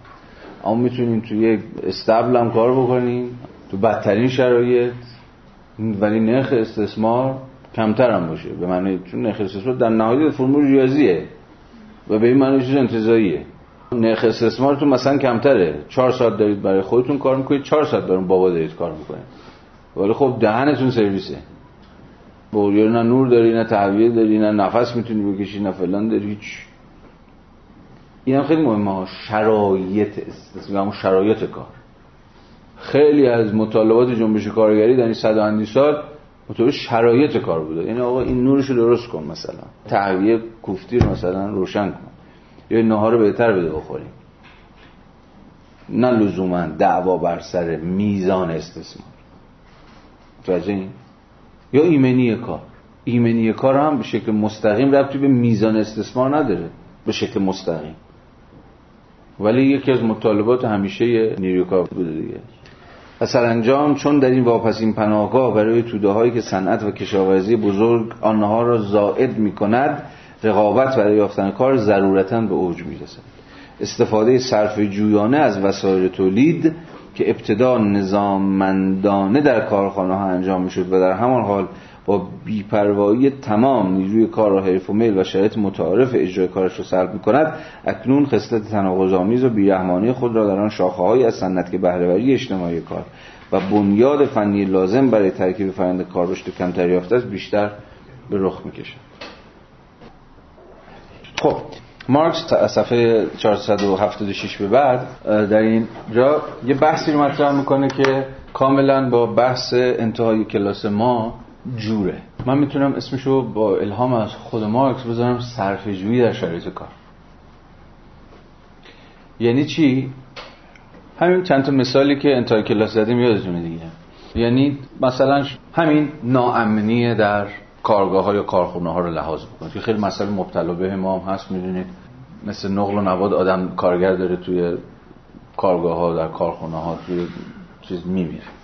توی معادن مختلف تعداد قابل توجهی کارگرها بله بله. الان یکی از دوستان که یه کار خیلی خوبی کردن یه انجیوی انجیو مانند یه دفتر حقوقی زدن به نام منادیان عدالت.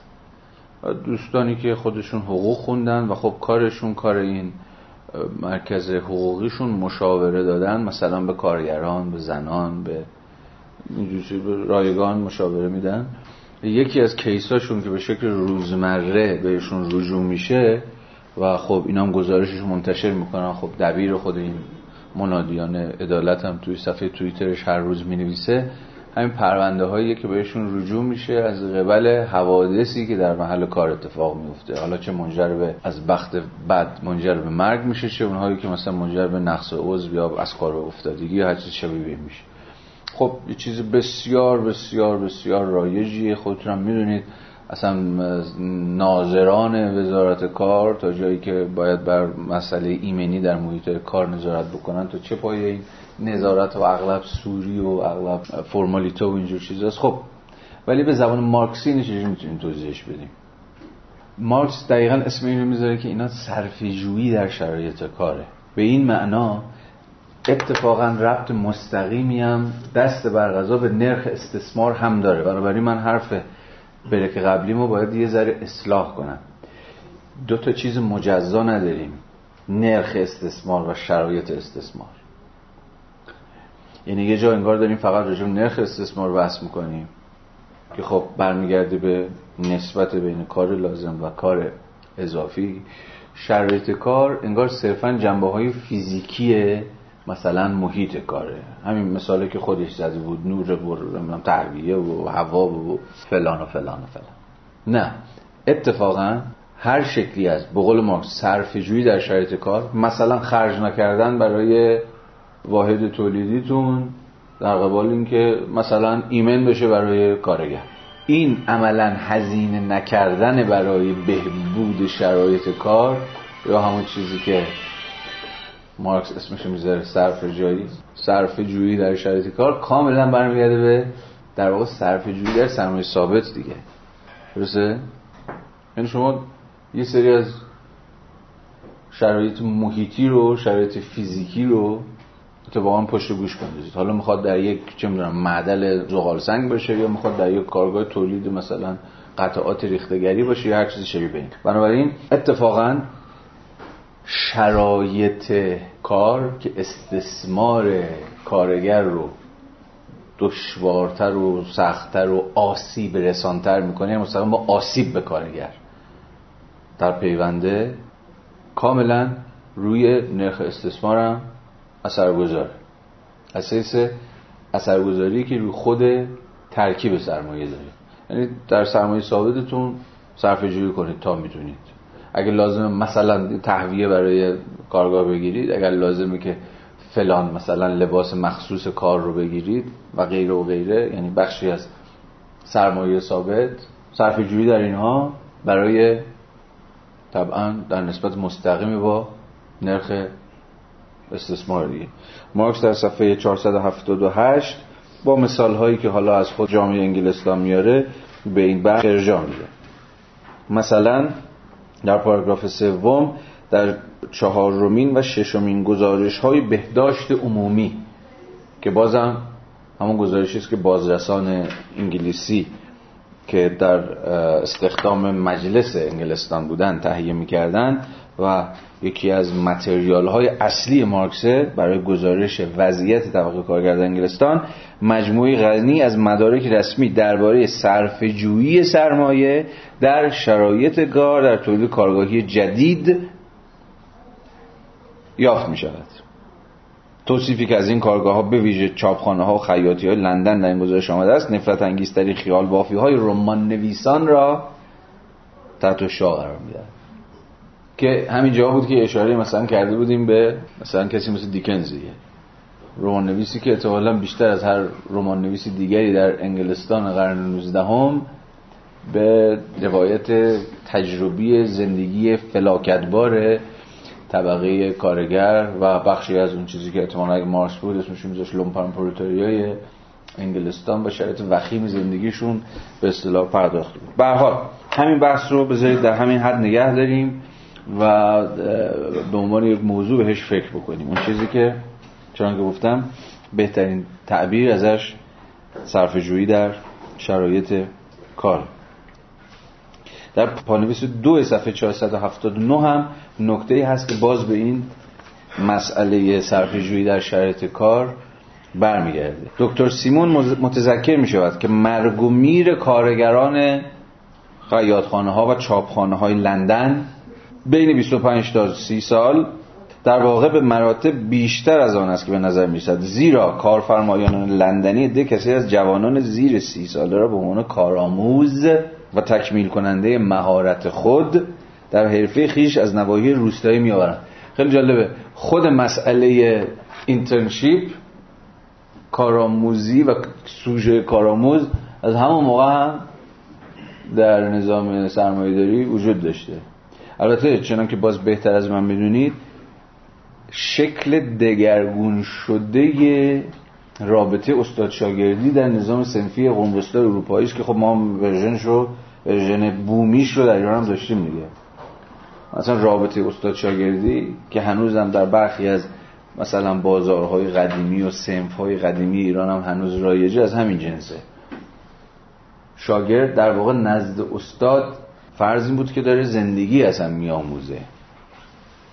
و حالا حالا ها باید پادویی بکنه. مثلا پادویی کردن شاگرد این بود که یعنی حالا رو باید کار یاد بگیره دیگه. یعنی خیلی وقتا انتظار مثلا دستمزدی متناسب با مقدار کار تو اینا نباید داشته باشه در سالهای اخیر یکی از طرحهای ابلهانه که مثلا وزارت رفاه یادتونه دیگه. وزارت کار و رفاه و, و وزارت هم خانواده با هم دیگه. در صدد احیاش بودن همین طرح استاد شاگردی بود که بعدا حالا شکل شیکتری پیدا کرد شد طرح کارآموزی. ولی منطقشون یه چیزه. و اون چیه؟ اینه که تا جایی که به بحث ما مربوط میشه نیروی کار با دستمزدی به مراتب پایینتر از دستمزدهای نرمال.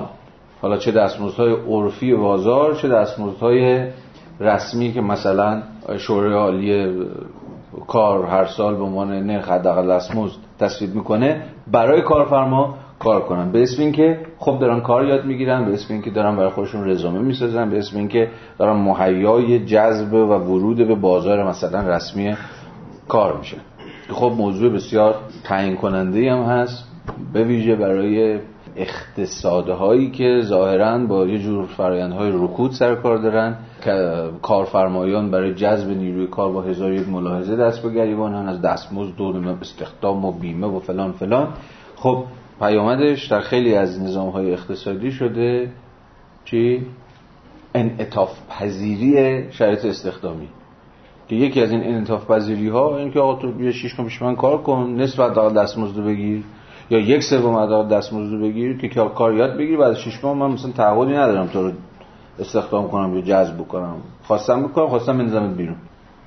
به ویژه در سال اخیر این قضیه در قبال فارغ التحصیلان موضوعیت داشته. یادتونه طرح کارآموزی فارغ التحصیلان همین بود. کارورزی فارغ التحصیلان همین بود که حالا دیگه من ادامهش نمیدم. ولی به حال مارکس اینجا هم داره با اشاره به مفهوم کارآموز و اینکه بسیاری از صنایع انگلستان در اون سالها کارآموز استخدام می‌کردن که اغلب از مناطق روستایی می آوردنشون باز داره به یکی دیگر از مصادیق صرف جویی در شرایط کار اشاره می‌کنه. این بار صرف جویی در چی؟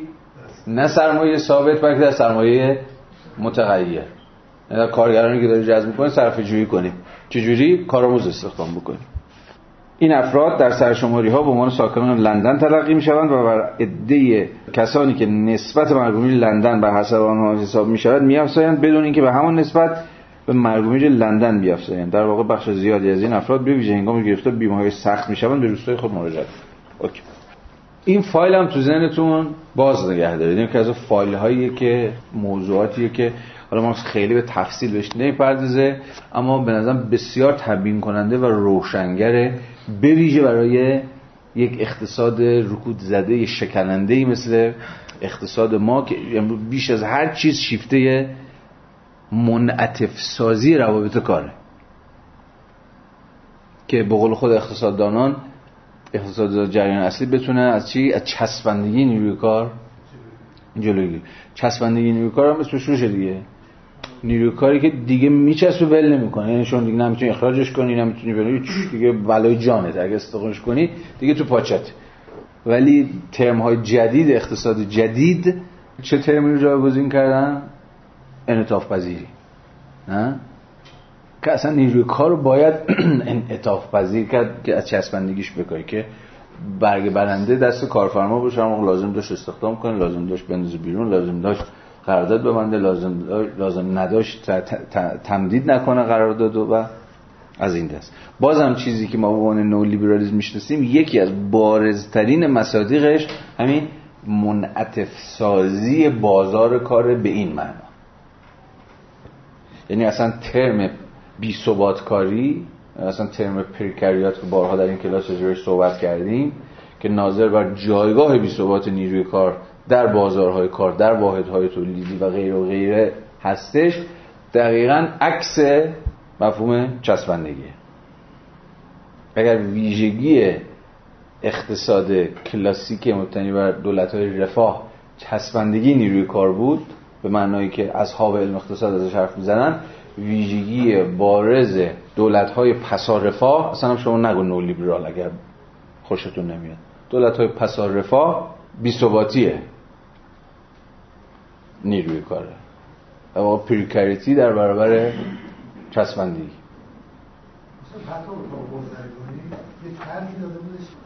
حداقل دست بزرگ واسه مناطق مختلف ایران متغیرش کنید یعنی گفتش که هر منطقه ای با تجربه اون منطقه بله این ترکیه خیلی جدی. البته می‌دونید در خیلی از کشورها اجرا میشه دیگه. چون فرض اینه که باعث بسیار خرکی و درازدامنی هم هست. و اون اینه که خط فرق متغیره. ظاهرا هم حرف درستی دیگه نه؟ خط فرق در تهران با خط فرق مثلا در بابل ما متفاوت اوف خیلی بحث داره. خیلی بحث عجیب غریبی دامن می‌زنه که بگذاریم. الان نریم توش. خب در صفحه 400 همچنان همین بحث رو ادامه میده. از افزایش تلفات نیروی کار در کارخونه های انگلستان صحبت می‌کنه به اتکای رعایت نشدن باز شرایط کار از حیث برآوردن حد های ایمنی و سلامت در محیط کار. مثلا نگاه کنید به عنوان مثال از 150 هزار نفری که در انگلستان به تولید تور اشتغال دارن تقریبا 10 هزار نفر مشمول قانون کار سال 1861 قرار می‌گیرن. تقریبا بقیه 140 هزار نفر زنان نوجوان و کودکان از هر دو جنس تشکیل شدن. هرچند نسبت جنس مذکر در اینجا کم است. وضعیت سلامت این ماده ارزان قیمت باز اشاره به ارزان بودن کار زنان و نوجوانان و کودکان و غیره. برای استثمار را می‌تواند جدول زیر که دکتر ترومن پزشکی در موقع عمومی ناتینگهام تهیه کرده است دریافت. در واقع این آمار شمار مسلولان که سل گرفتن. که به شدت هم سل گرفتن هم می‌دونید تابع شرایط بهداشتی محیطه. که می‌بینید هر چقدر سال داره میاد جلوتر داره میگه که داره افزایش پیدا می‌کنه. این پیشرفت در تعداد مسلولان باید برای خوشبین ترین طرفداران پیشرفت یا برای دروغ پردازترین پادوهای تجارت آزاد در آلمان کفایت کنه. به این معنا مارکس رو هم نمیشه. همون اندازه که مارکس رو از میراث رومانتیسیزم سعی کردیم دور کنیم باید در برابر از سنت پیشرفتگرایی هم دور کنیم. چون قرن 19 هم همزمان قرن رومانتیک هاست و قرن پیشرفت باوران. یعنی دو جریان دو جبهه کاملا متقاسم در تاریخ به ویژه اروپای غربی. مارکس نسبت بسیار پرتنیشی با هر دوتا اینها داره. هم سویه های از یه جور گرایش رومانتیک توش هست که اشاره کردیم. نباید این سویه ها رو به معنای رومانتیک بودن مارکس فهمید. هم سویه های از پیشرفت گرایی در مارکس هست اصلا به این دلیل ساده که فلسفه تاریخش پیشرفت گراست. ملهم از هگل از سنت هگلی هستن. سنت مسیحی هگلی. در اینجا باز کتاب معنای تاریخ کارلویت بسیار کتاب مهمی از حیث همین نشون دادن که چگونه فلسفه پروگرسیو تاریخ مسیحی یعنی فلسفه اسکاتولوژیکال اسکاتولوژی یعنی چی؟ یعنی آخرت شناختی دیگه. اسکاتولوژی یعنی آخرت معاد. یعنی تاریخی که به سمت یک آخرتی به سمت یک تلوسی یک قایتی داره حرکت می‌کنه. لویت در اون کتاب نشون میده که چگونه این فلسفه تاریخ اسکاتولوژیکال مسیحی در ادوار مختلف در تاریخ اروپا نزد برجسته ترین نمایندگان تفکر فلسفی به گونه سکولار ترجمه شد. یعنی الهیات فلسفه تاریخ الهیات مسیحی به ویژه به ویژه از قرن 17 هم به بعد به زبان سکولار سخن گفت که جای اسکاتولوژی رو چی گرفت؟ پروگرس پیشرفت تاریخ پروگرسیو داره پیشرفت می‌کنه. ایده اسطوره پیشرفت شکل گرفت. که سکولار شده همون اسکاتولوژی مسیحیه. آخرت شناسی مسیحی خب ایده لویته. در کتاب معنای تاریخ. که کتاب مهمترین کتاب لویت هم هست. و نشون میده که چگونه مثلا در بحث ماهگل و مارکس و بقیه هم درون این سنت فلسفه تاریخ سکولار شده مسیحی دارن فکر می‌کنن. اما فکر می‌کنن کسی چون مارکس رو باز باید با ملاحظاتی درون ایده پیشرفت خوند. مثلا همین فرازی که الان ازش دیدید مارکس این پیشرفت سرمایهداری رو و پیشرفت تمدن غربی رو چه می‌دونم هرچی شما اسمش می‌ذارید رو بیهاشیه و بیتنش و بی آسیب یا هر چیز شبیه نمی‌دونه. اون پیشرفتیه که خیلی ها دارن زیر دست و پاش له میشن. خب هگل با این داستان تقریبا با قلبی آرام و دل مطمئن مواجه میشه. میگه ما وقت نداریم که وایسیم برای اونایی که دارن دقیقا خود تعبیرش در دست گفتار فلسفه تاریخ. میگه روح تا روح فرصت نداره وایسه برای اون گل روزی که داره زیر دست پاش له میشه مرسیه به سرایی عشق بریزه. چون نگاش به افقه. ولی به نظرم میاد که مسئله مارکس اتفاقا اینه که همه مسئله اینه که اون عنصر ترد شده ای از تاریخ فارغ از اینکه اسمش پرولتاریا باشه یا هر چیزی دیگه باشه به بیرون توف شده و سیستم داره به بیرون توفش می‌کنه. به مازاد یا توفاله. اتفاقا اون رکن برسازنده تاریخه. به این معنا فکر می‌کنم و فقط به این معنا مارکس یک مرز باریکی در فلسفه تاریخ پیشرفت باورانه خودش با کسی چون هگل داره. به حال اینم از اون موضوعاتی است که بعدم بهش فکر بیا 484 با یک قرائت بنیامین این حرف درست در همه یه جورای بنیامین هم این بود که نشون بده اتفاقا یک فلسفه تاریخ ماتریالیستی حالا تو پرانتز مارکسیستی و ماتریالیستی چجوری بله. تاریخ برعکسه؟ یعنی پروگرس داره میکشونتش این باده داره میکشونتش رو به جلو اما نگاهش رو به اون فاجعه است رو به اون ترد شده هست رو آره ولی یه نکته نباید فراموش کنید که پیشرفت برای امو بنیامین ویرانه است. این پیشرفت ویرانه بر ویرانه تلمبار می‌کنه. اما اون چیزی که بنیامین به مارکس از زاویه این خانش وصل می‌کنه دقیقا اون چیزیه که خود بنیامین اسمش می‌ذاره سنت ستم دیدگان. میگه تو واقعا مسئله ماتریالیزم تاریخی دست گذاشتن رو همون عنصر ستم دیده است. یا به تعبیر من عنصر ترس شده از تاریخه. اونه که قرار تاریخ رو بسازه. یا به تعبیر بهتر به تعبیر خود بنیامین پیوستار تاریخ رو پاره کنه. که یعنی یک تاریخ نو یک تاریخ دیگر پیش بگذره تو هگل شما ولی اصلا عنصر مطرود یا عنصر ستم دیده ای که حالا قراره که تاریخ رو زیر رو بکنه ندارید. یا تاریخ کلی دارید که هر هزینه لازم باشه بده برای اینکه بره جلو میده. اگه این هزینه این باشه که از روی سر بنده شما هم رد بشه. به این معنا فلسفه تاریخ هگلی نمی‌تونه به رنج فکر کنه. به امر مطرود نمی‌دونه نمی‌تونه فکر کنه. فقط به این دلخوشه که روزی از روزها که تاریخ به قایت خودش رسید انگار همه مطرودان هم در دلش انگار دارن یه جورایی در دلش ادغام شدن و دارن نفس می‌کشن. حالا پیچیدگی های خاص خودش داره این ایده ولی بسیار جذابه. یکی از چیزایی که در دوره های مختلف خاطر من رو به خودش مشغول می‌کرد همین خوندن انتقادی هگل با بنیامین بود.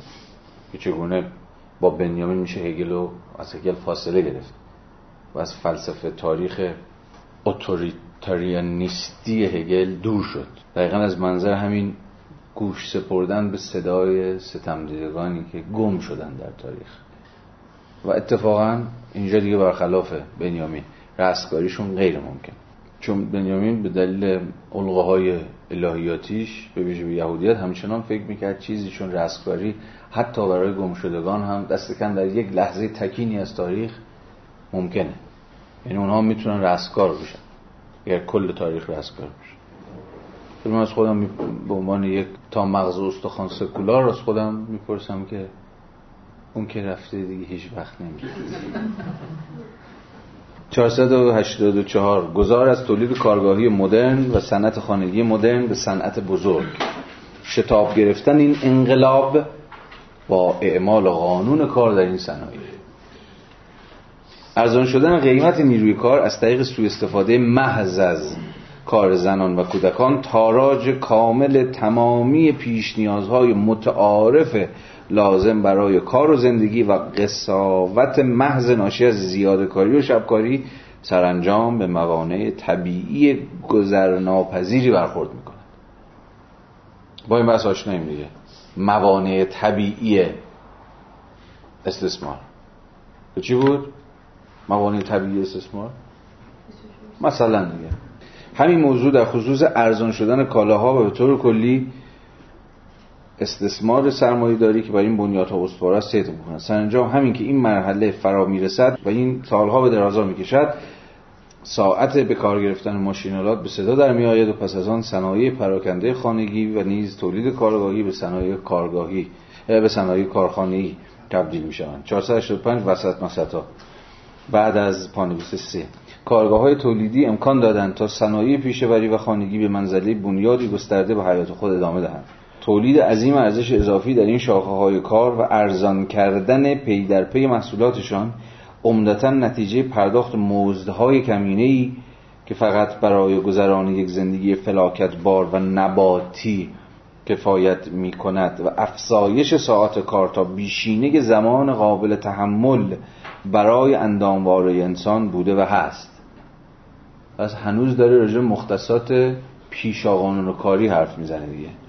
درسته؟ که حدی حد قانونی بر زمان کار وضع نکردن. دست کم قانون های کار از دو حیث مهم دیگه. یک تعیین ساعت استاندارد رسمی کار روزانه. و دوم تعیین حد اقل دستمزد. که مفروض حد اقل دستمزد به یک معنا کاملا مفروض مارکسیه دیگه. حد اقل دستمزد. یعنی حد اقل دستمزد دیگه برای گذران امور یا همون به قول مارکس باز تولید قوای زیستی یک کارگر و خانوادهش چون واحد توی حد دستمزد درست فرده. ولی این دستمزد متناسب با خانوار داره. تعریف میشه خانوار استاندارد چهار نفره. لازمه. ولی هممون می‌دونیم که حداقل دستمزد دست کم در ایران سالهای ساله که کمتر از ارزش نیروی کاره. یعنی ارزش نیروی کار اگر حداقل بگیر باشه و این شرط مهمیه خیلی از کارگران حداقل بگیر نیستن به دلایل بسیار ولی اگر نیروی کار حداقل بگیر باشه معناش اینه که کمتر از ارزش خودش داره دریافت می‌کنه. یعنی کمتر از مقدار کاری رو که معادل اون دستمزد دریافت می‌کنه. بسیار کمتر از اون. باز به زبان امروزی پایین تر از نرخ مثلا فرق رو خط فرق مثلا 4 تومنه بنده دارم یک 500 مثلا می‌گیره در حقیقت ارزانی رمق و جان انسان بود که کالا شد و گسترش پیوسته بازار را امکان پذیر ساخت.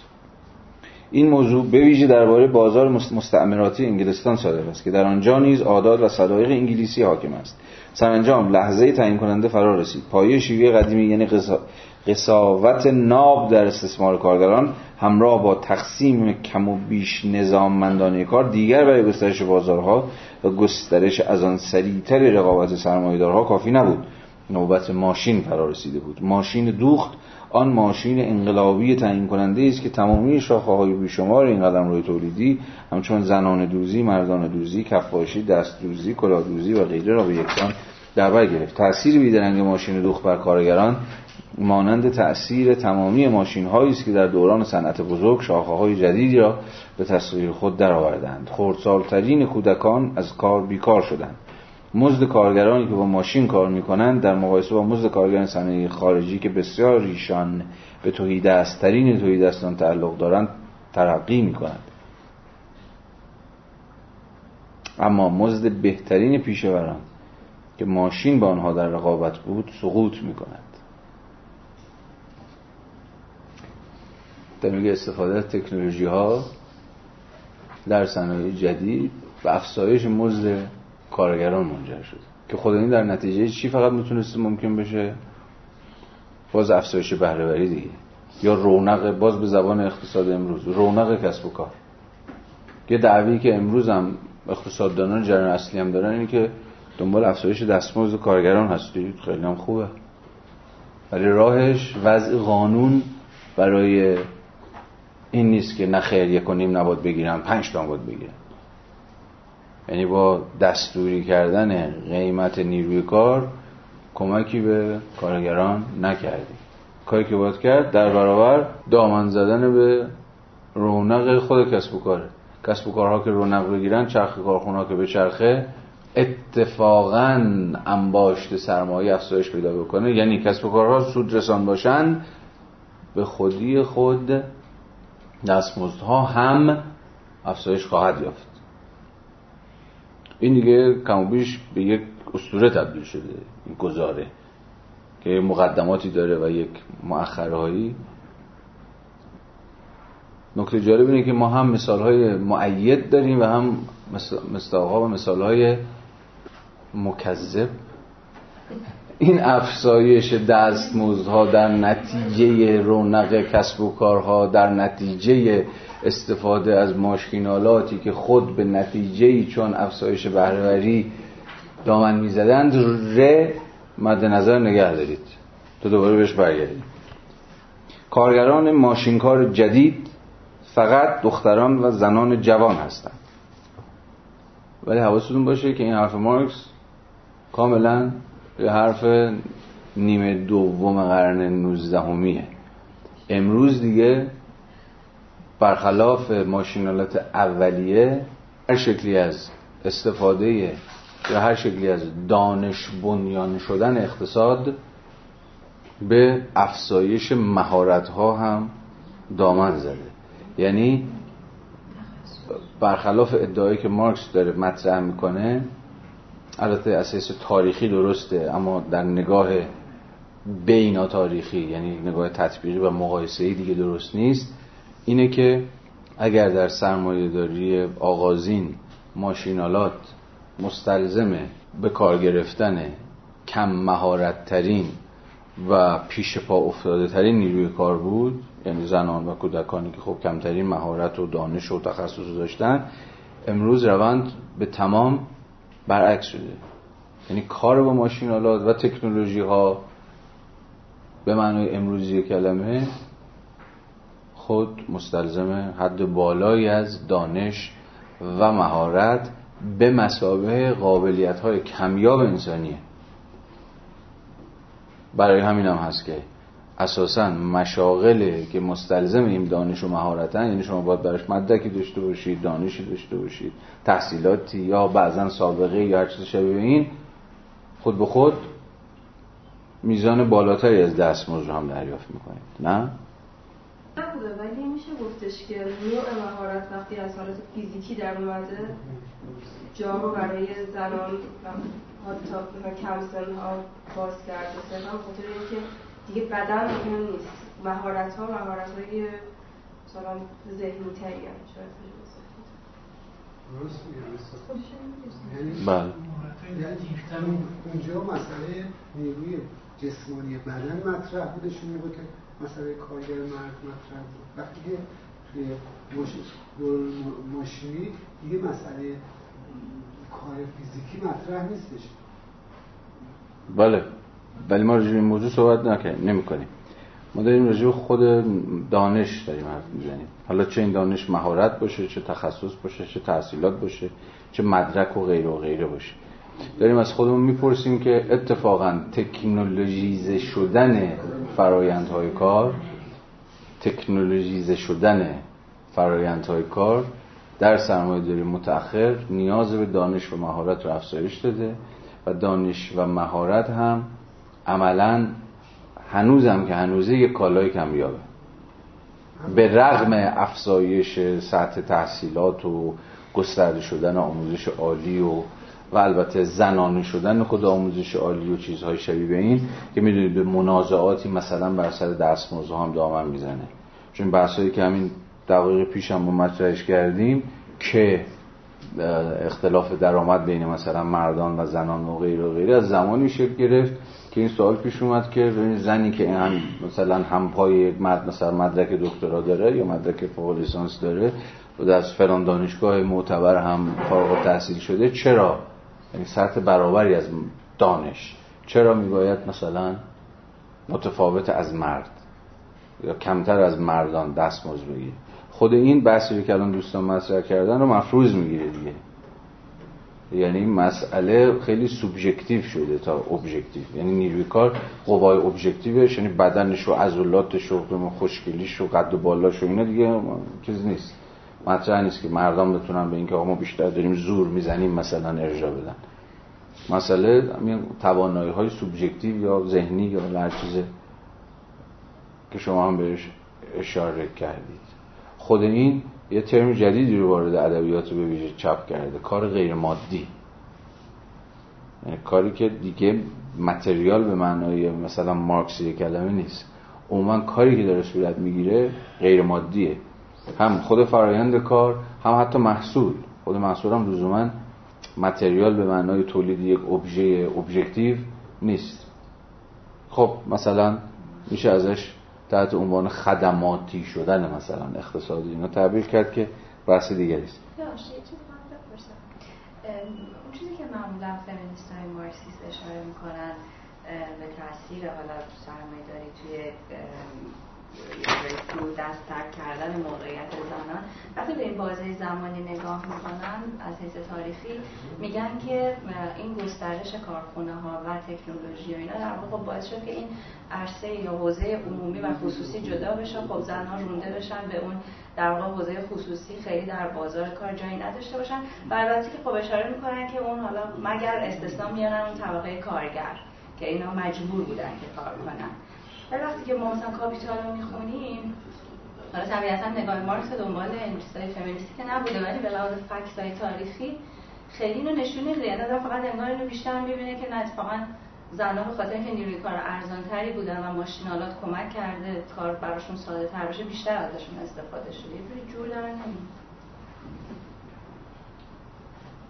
می‌دونم اون چیزی که فکر می‌کنه جور در نمیاد یکیش اینه که از یه طرف انگار یه فرض وجود داره و اون اینکه زنان همواره دعوت شدن به کار خانگی به اینکه بچسبن خونه خونه داری و بچه داری و اینجور چیزا بکنن. از یه طرف دیگه هم به نظر میاد یه فکت دیگه وجود داره اینکه نه اتفاقا مثلا در سرمایه داری کار زنان مدام به عنوان مثلا کارگر ارزان قیمت جذب بازارهای کار شدن و چیزهای شایبه دو تا دست کم بحث می شود کرد. یک اینکه خود این مسئله طبقاتیه.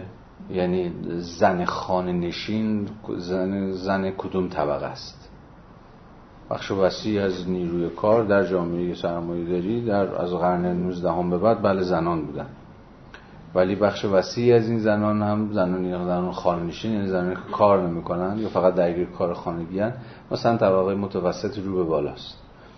و اصلا ادبیاتی هم که در قبال این شکل گرفته عموما ناظر بر همینه. عموما ناظر بر طبقه متوسط و متوسط رو به بالاست. این یه نکته است. نکته دوم اینه که هر دو تا اینا درسته. یعنی زن هم بیرون کار می‌کنه هم درون خانه. هم مرد خانه استثمارش می‌کنه در سرویس می‌کنه. هم کارفرمای بیرون استثمارش می‌کنه. هم درگیر کار خانگیه که تازه برایش چی نمی‌گیره. هیچ دستمزدی دریافت نمی‌کنه ولی به همون اندازه کاره اما کار نامولده یعنی کالات که تولید نمی‌کنه که. مثلا کارش چیه؟ کار عاطفیه کار مراقبتیه از اعضای خانواده. ولی در کارخانه هم درگیر کار حالا مثلا مادیه. یا به تعبیر همین تشدید شدن استثمار. این یه بحث دیگه است. مثلا این بحث جدیترین بحثه. و به موازات زنانه شدن بازار کار این داستان جدیتر هم داره میشه دیگه.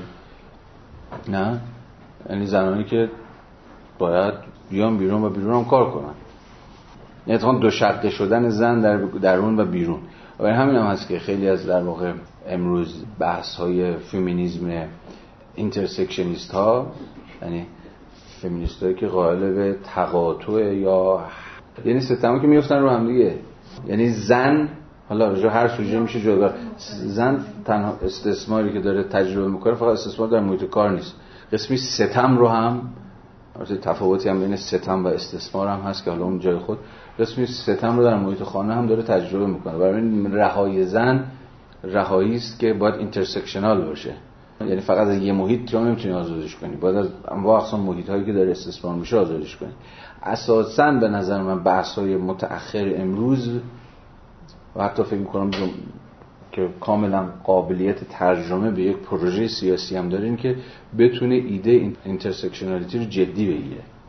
تنها تجربه که ما داریم تجربه طردی که مثلا ما داریم تجربه می‌کنیم از جنس استثمار نیست. سلطه هم هست. ستم هم هست. تبعیض هم هست. هر یک از اینا از هم متفاوتن. در این حالی که کاملا از یه جنسن یا به هم دیگه نزدیکن.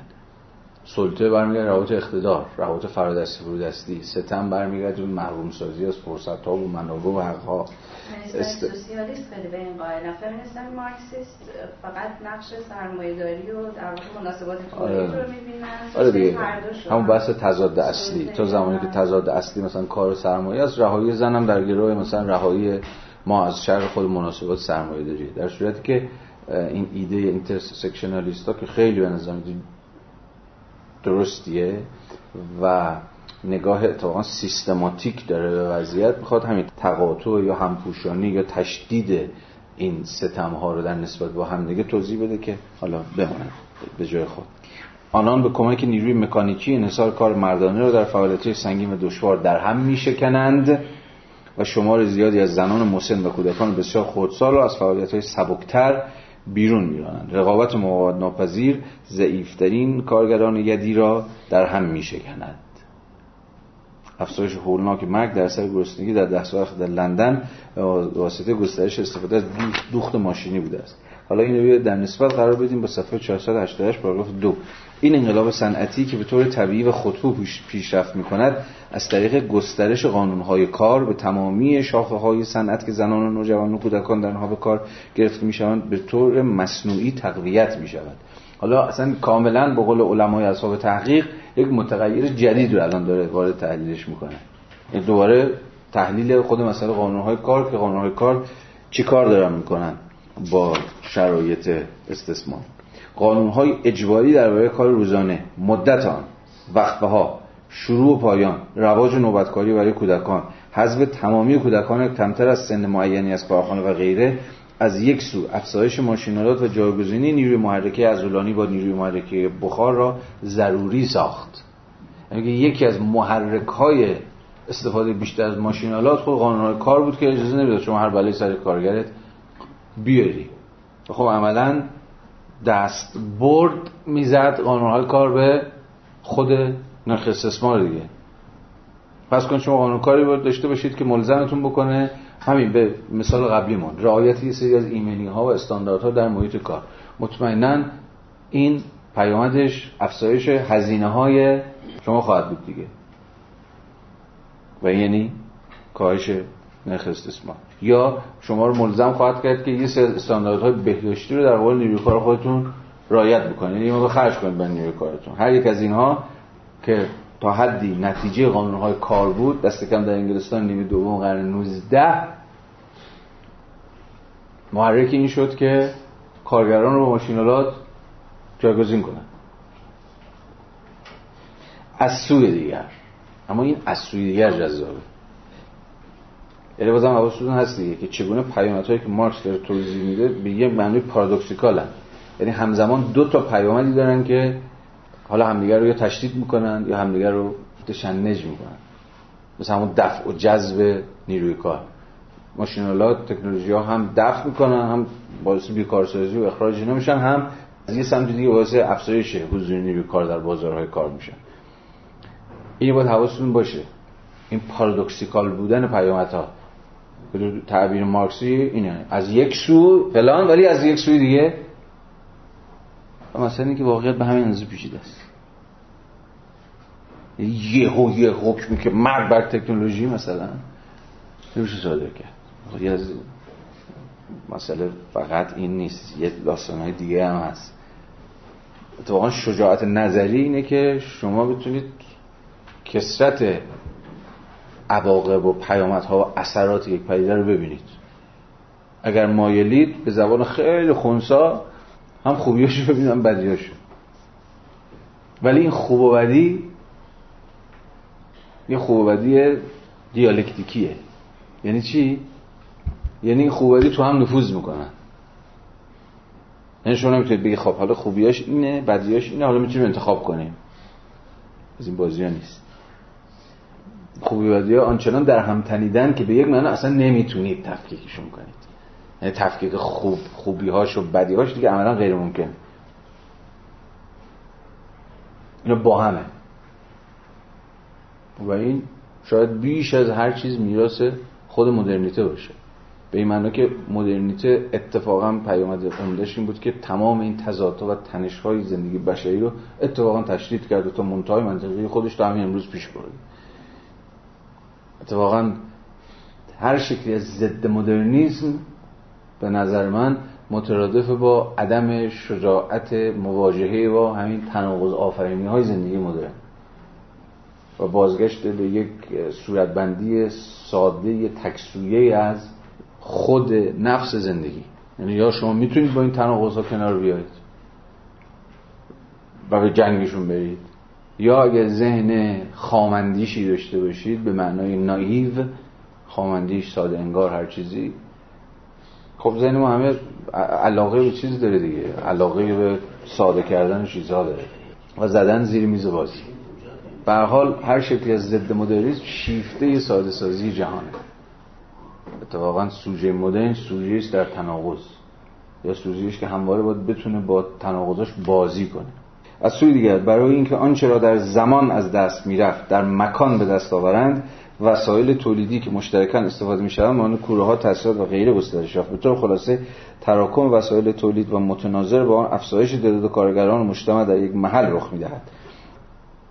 اعتراض اساسی هر کارگاه تولیدی که با تهدید قانون کار مواجه می‌شد و با شور و حرارت آن را تکرار می‌کرد در واقع این بود که برای تداوم کسب و کار در مقیاس گذشته سرمایه گذاری بیشتری لازم است.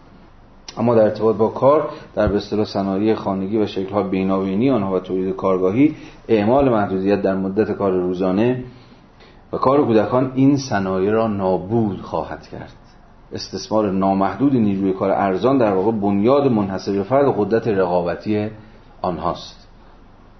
بنابراین اگر دیگه استثمار نامحدود نیروی کار ارزان ممکن نباشه هم استثمار محدود بشه مثلا به واسطه ساعت کار یا نیروی کار دیگه ارزان نباشه مثلا با وضع قانون حداقل دستمزد یا هر چیزی شبیه این عملا خود بنیاد کسب و کارهای مبتنی بر صنایع جدید تا حد زیادی غیر ممکن میشه یا در معرض تهدید قرار می‌گیره. یکی از شرایط اساسی برای وجود نظام کارخانی به ویژه پس از محدود شدن مدت کار روزانه قطعیت در کسب نتیجه است.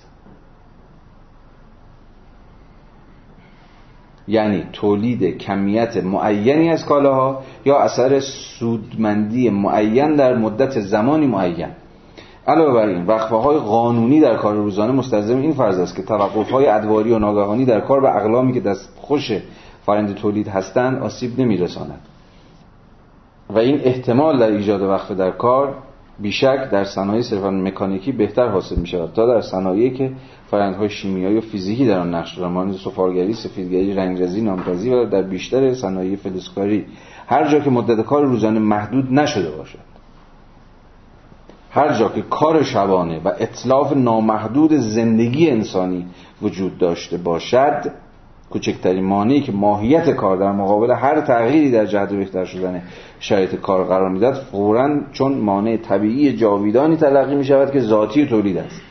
هیچ سمی نمی‌تواند با قطعیتی که قانونهای کارخانه چنین موانع طبیعی را از میان برمیدارند حشرات موزی را نابود کنند. هیچ کس بیشتر از صاحبان کارخانه های سفالگری علی غیر ممکن ها داد و هوار به راه نینداخته است. چون روشنه من دیگه. روزیش حرف نمی‌زنم. 491 سه چهار خط آخر پاراگراف اول. اگرچه قانون کار به این ترتیب به صورت گلخانه‌ای عناصر مادی لازم برای دگرگونی نظام تولید کارگاهی به نظام کارخانه‌ای را آماده کرد. می‌دونیم دیگه چرا نه؟ چون قانونهای کار عملا به مسابه حدی یا مانعی بر نرخ استثمار عمل می‌کردن. درسته؟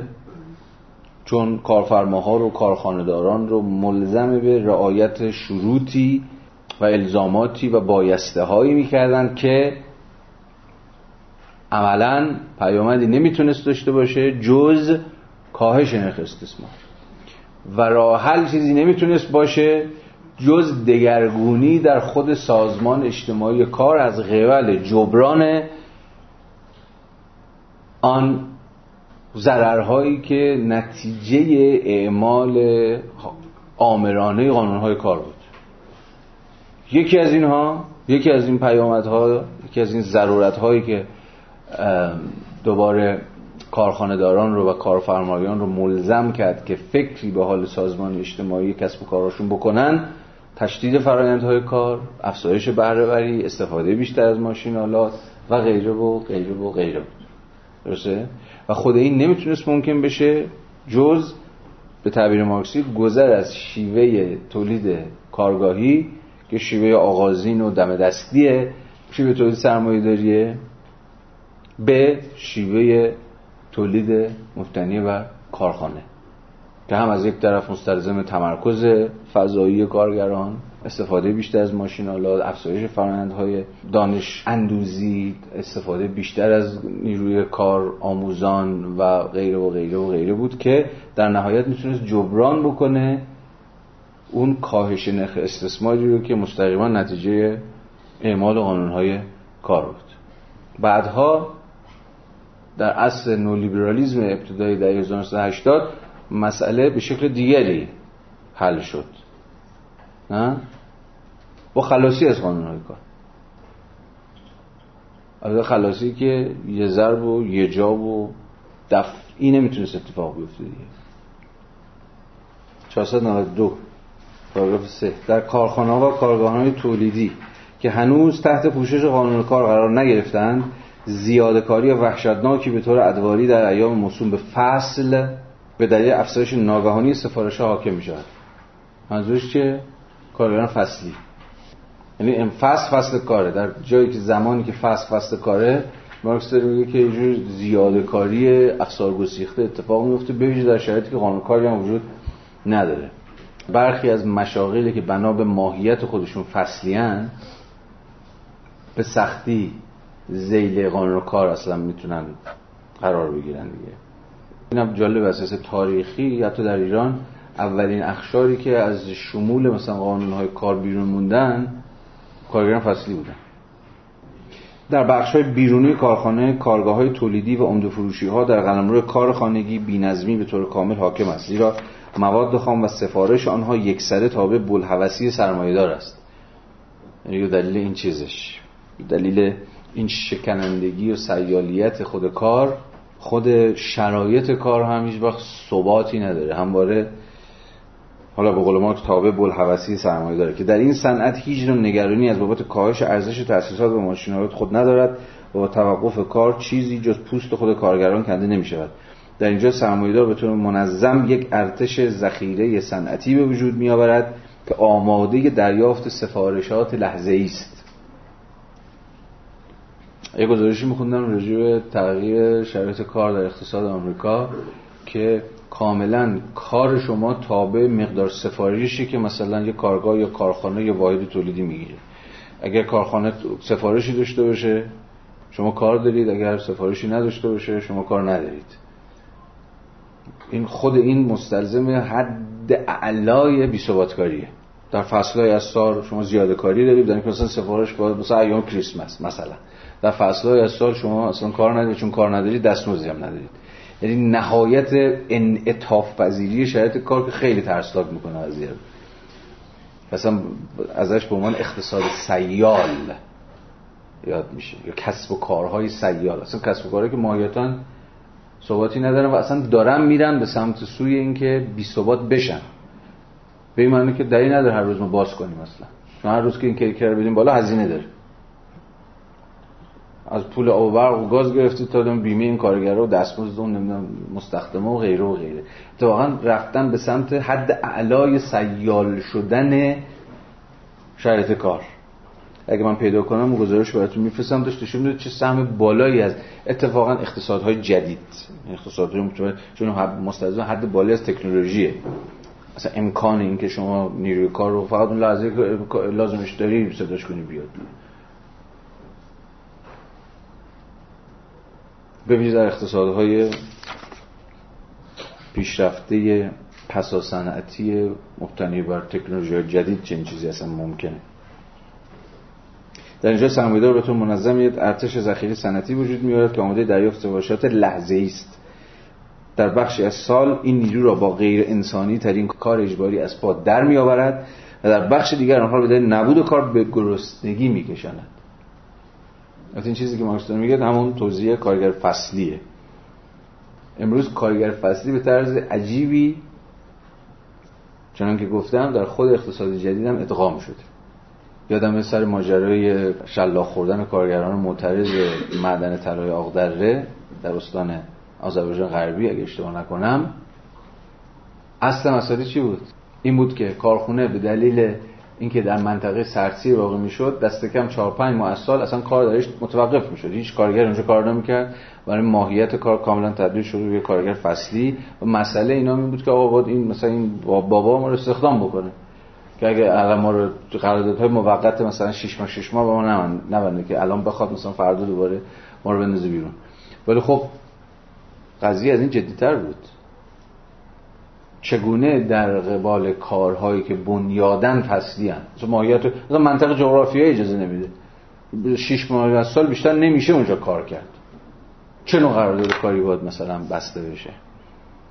چگونه قانونهای کار می‌تونن حمایت کنن از شمول کارگران فصلی در خود قانونهای کار. بحثی است. خیلی خوب. پایان بحث. مرسی. خسته نباشید. تا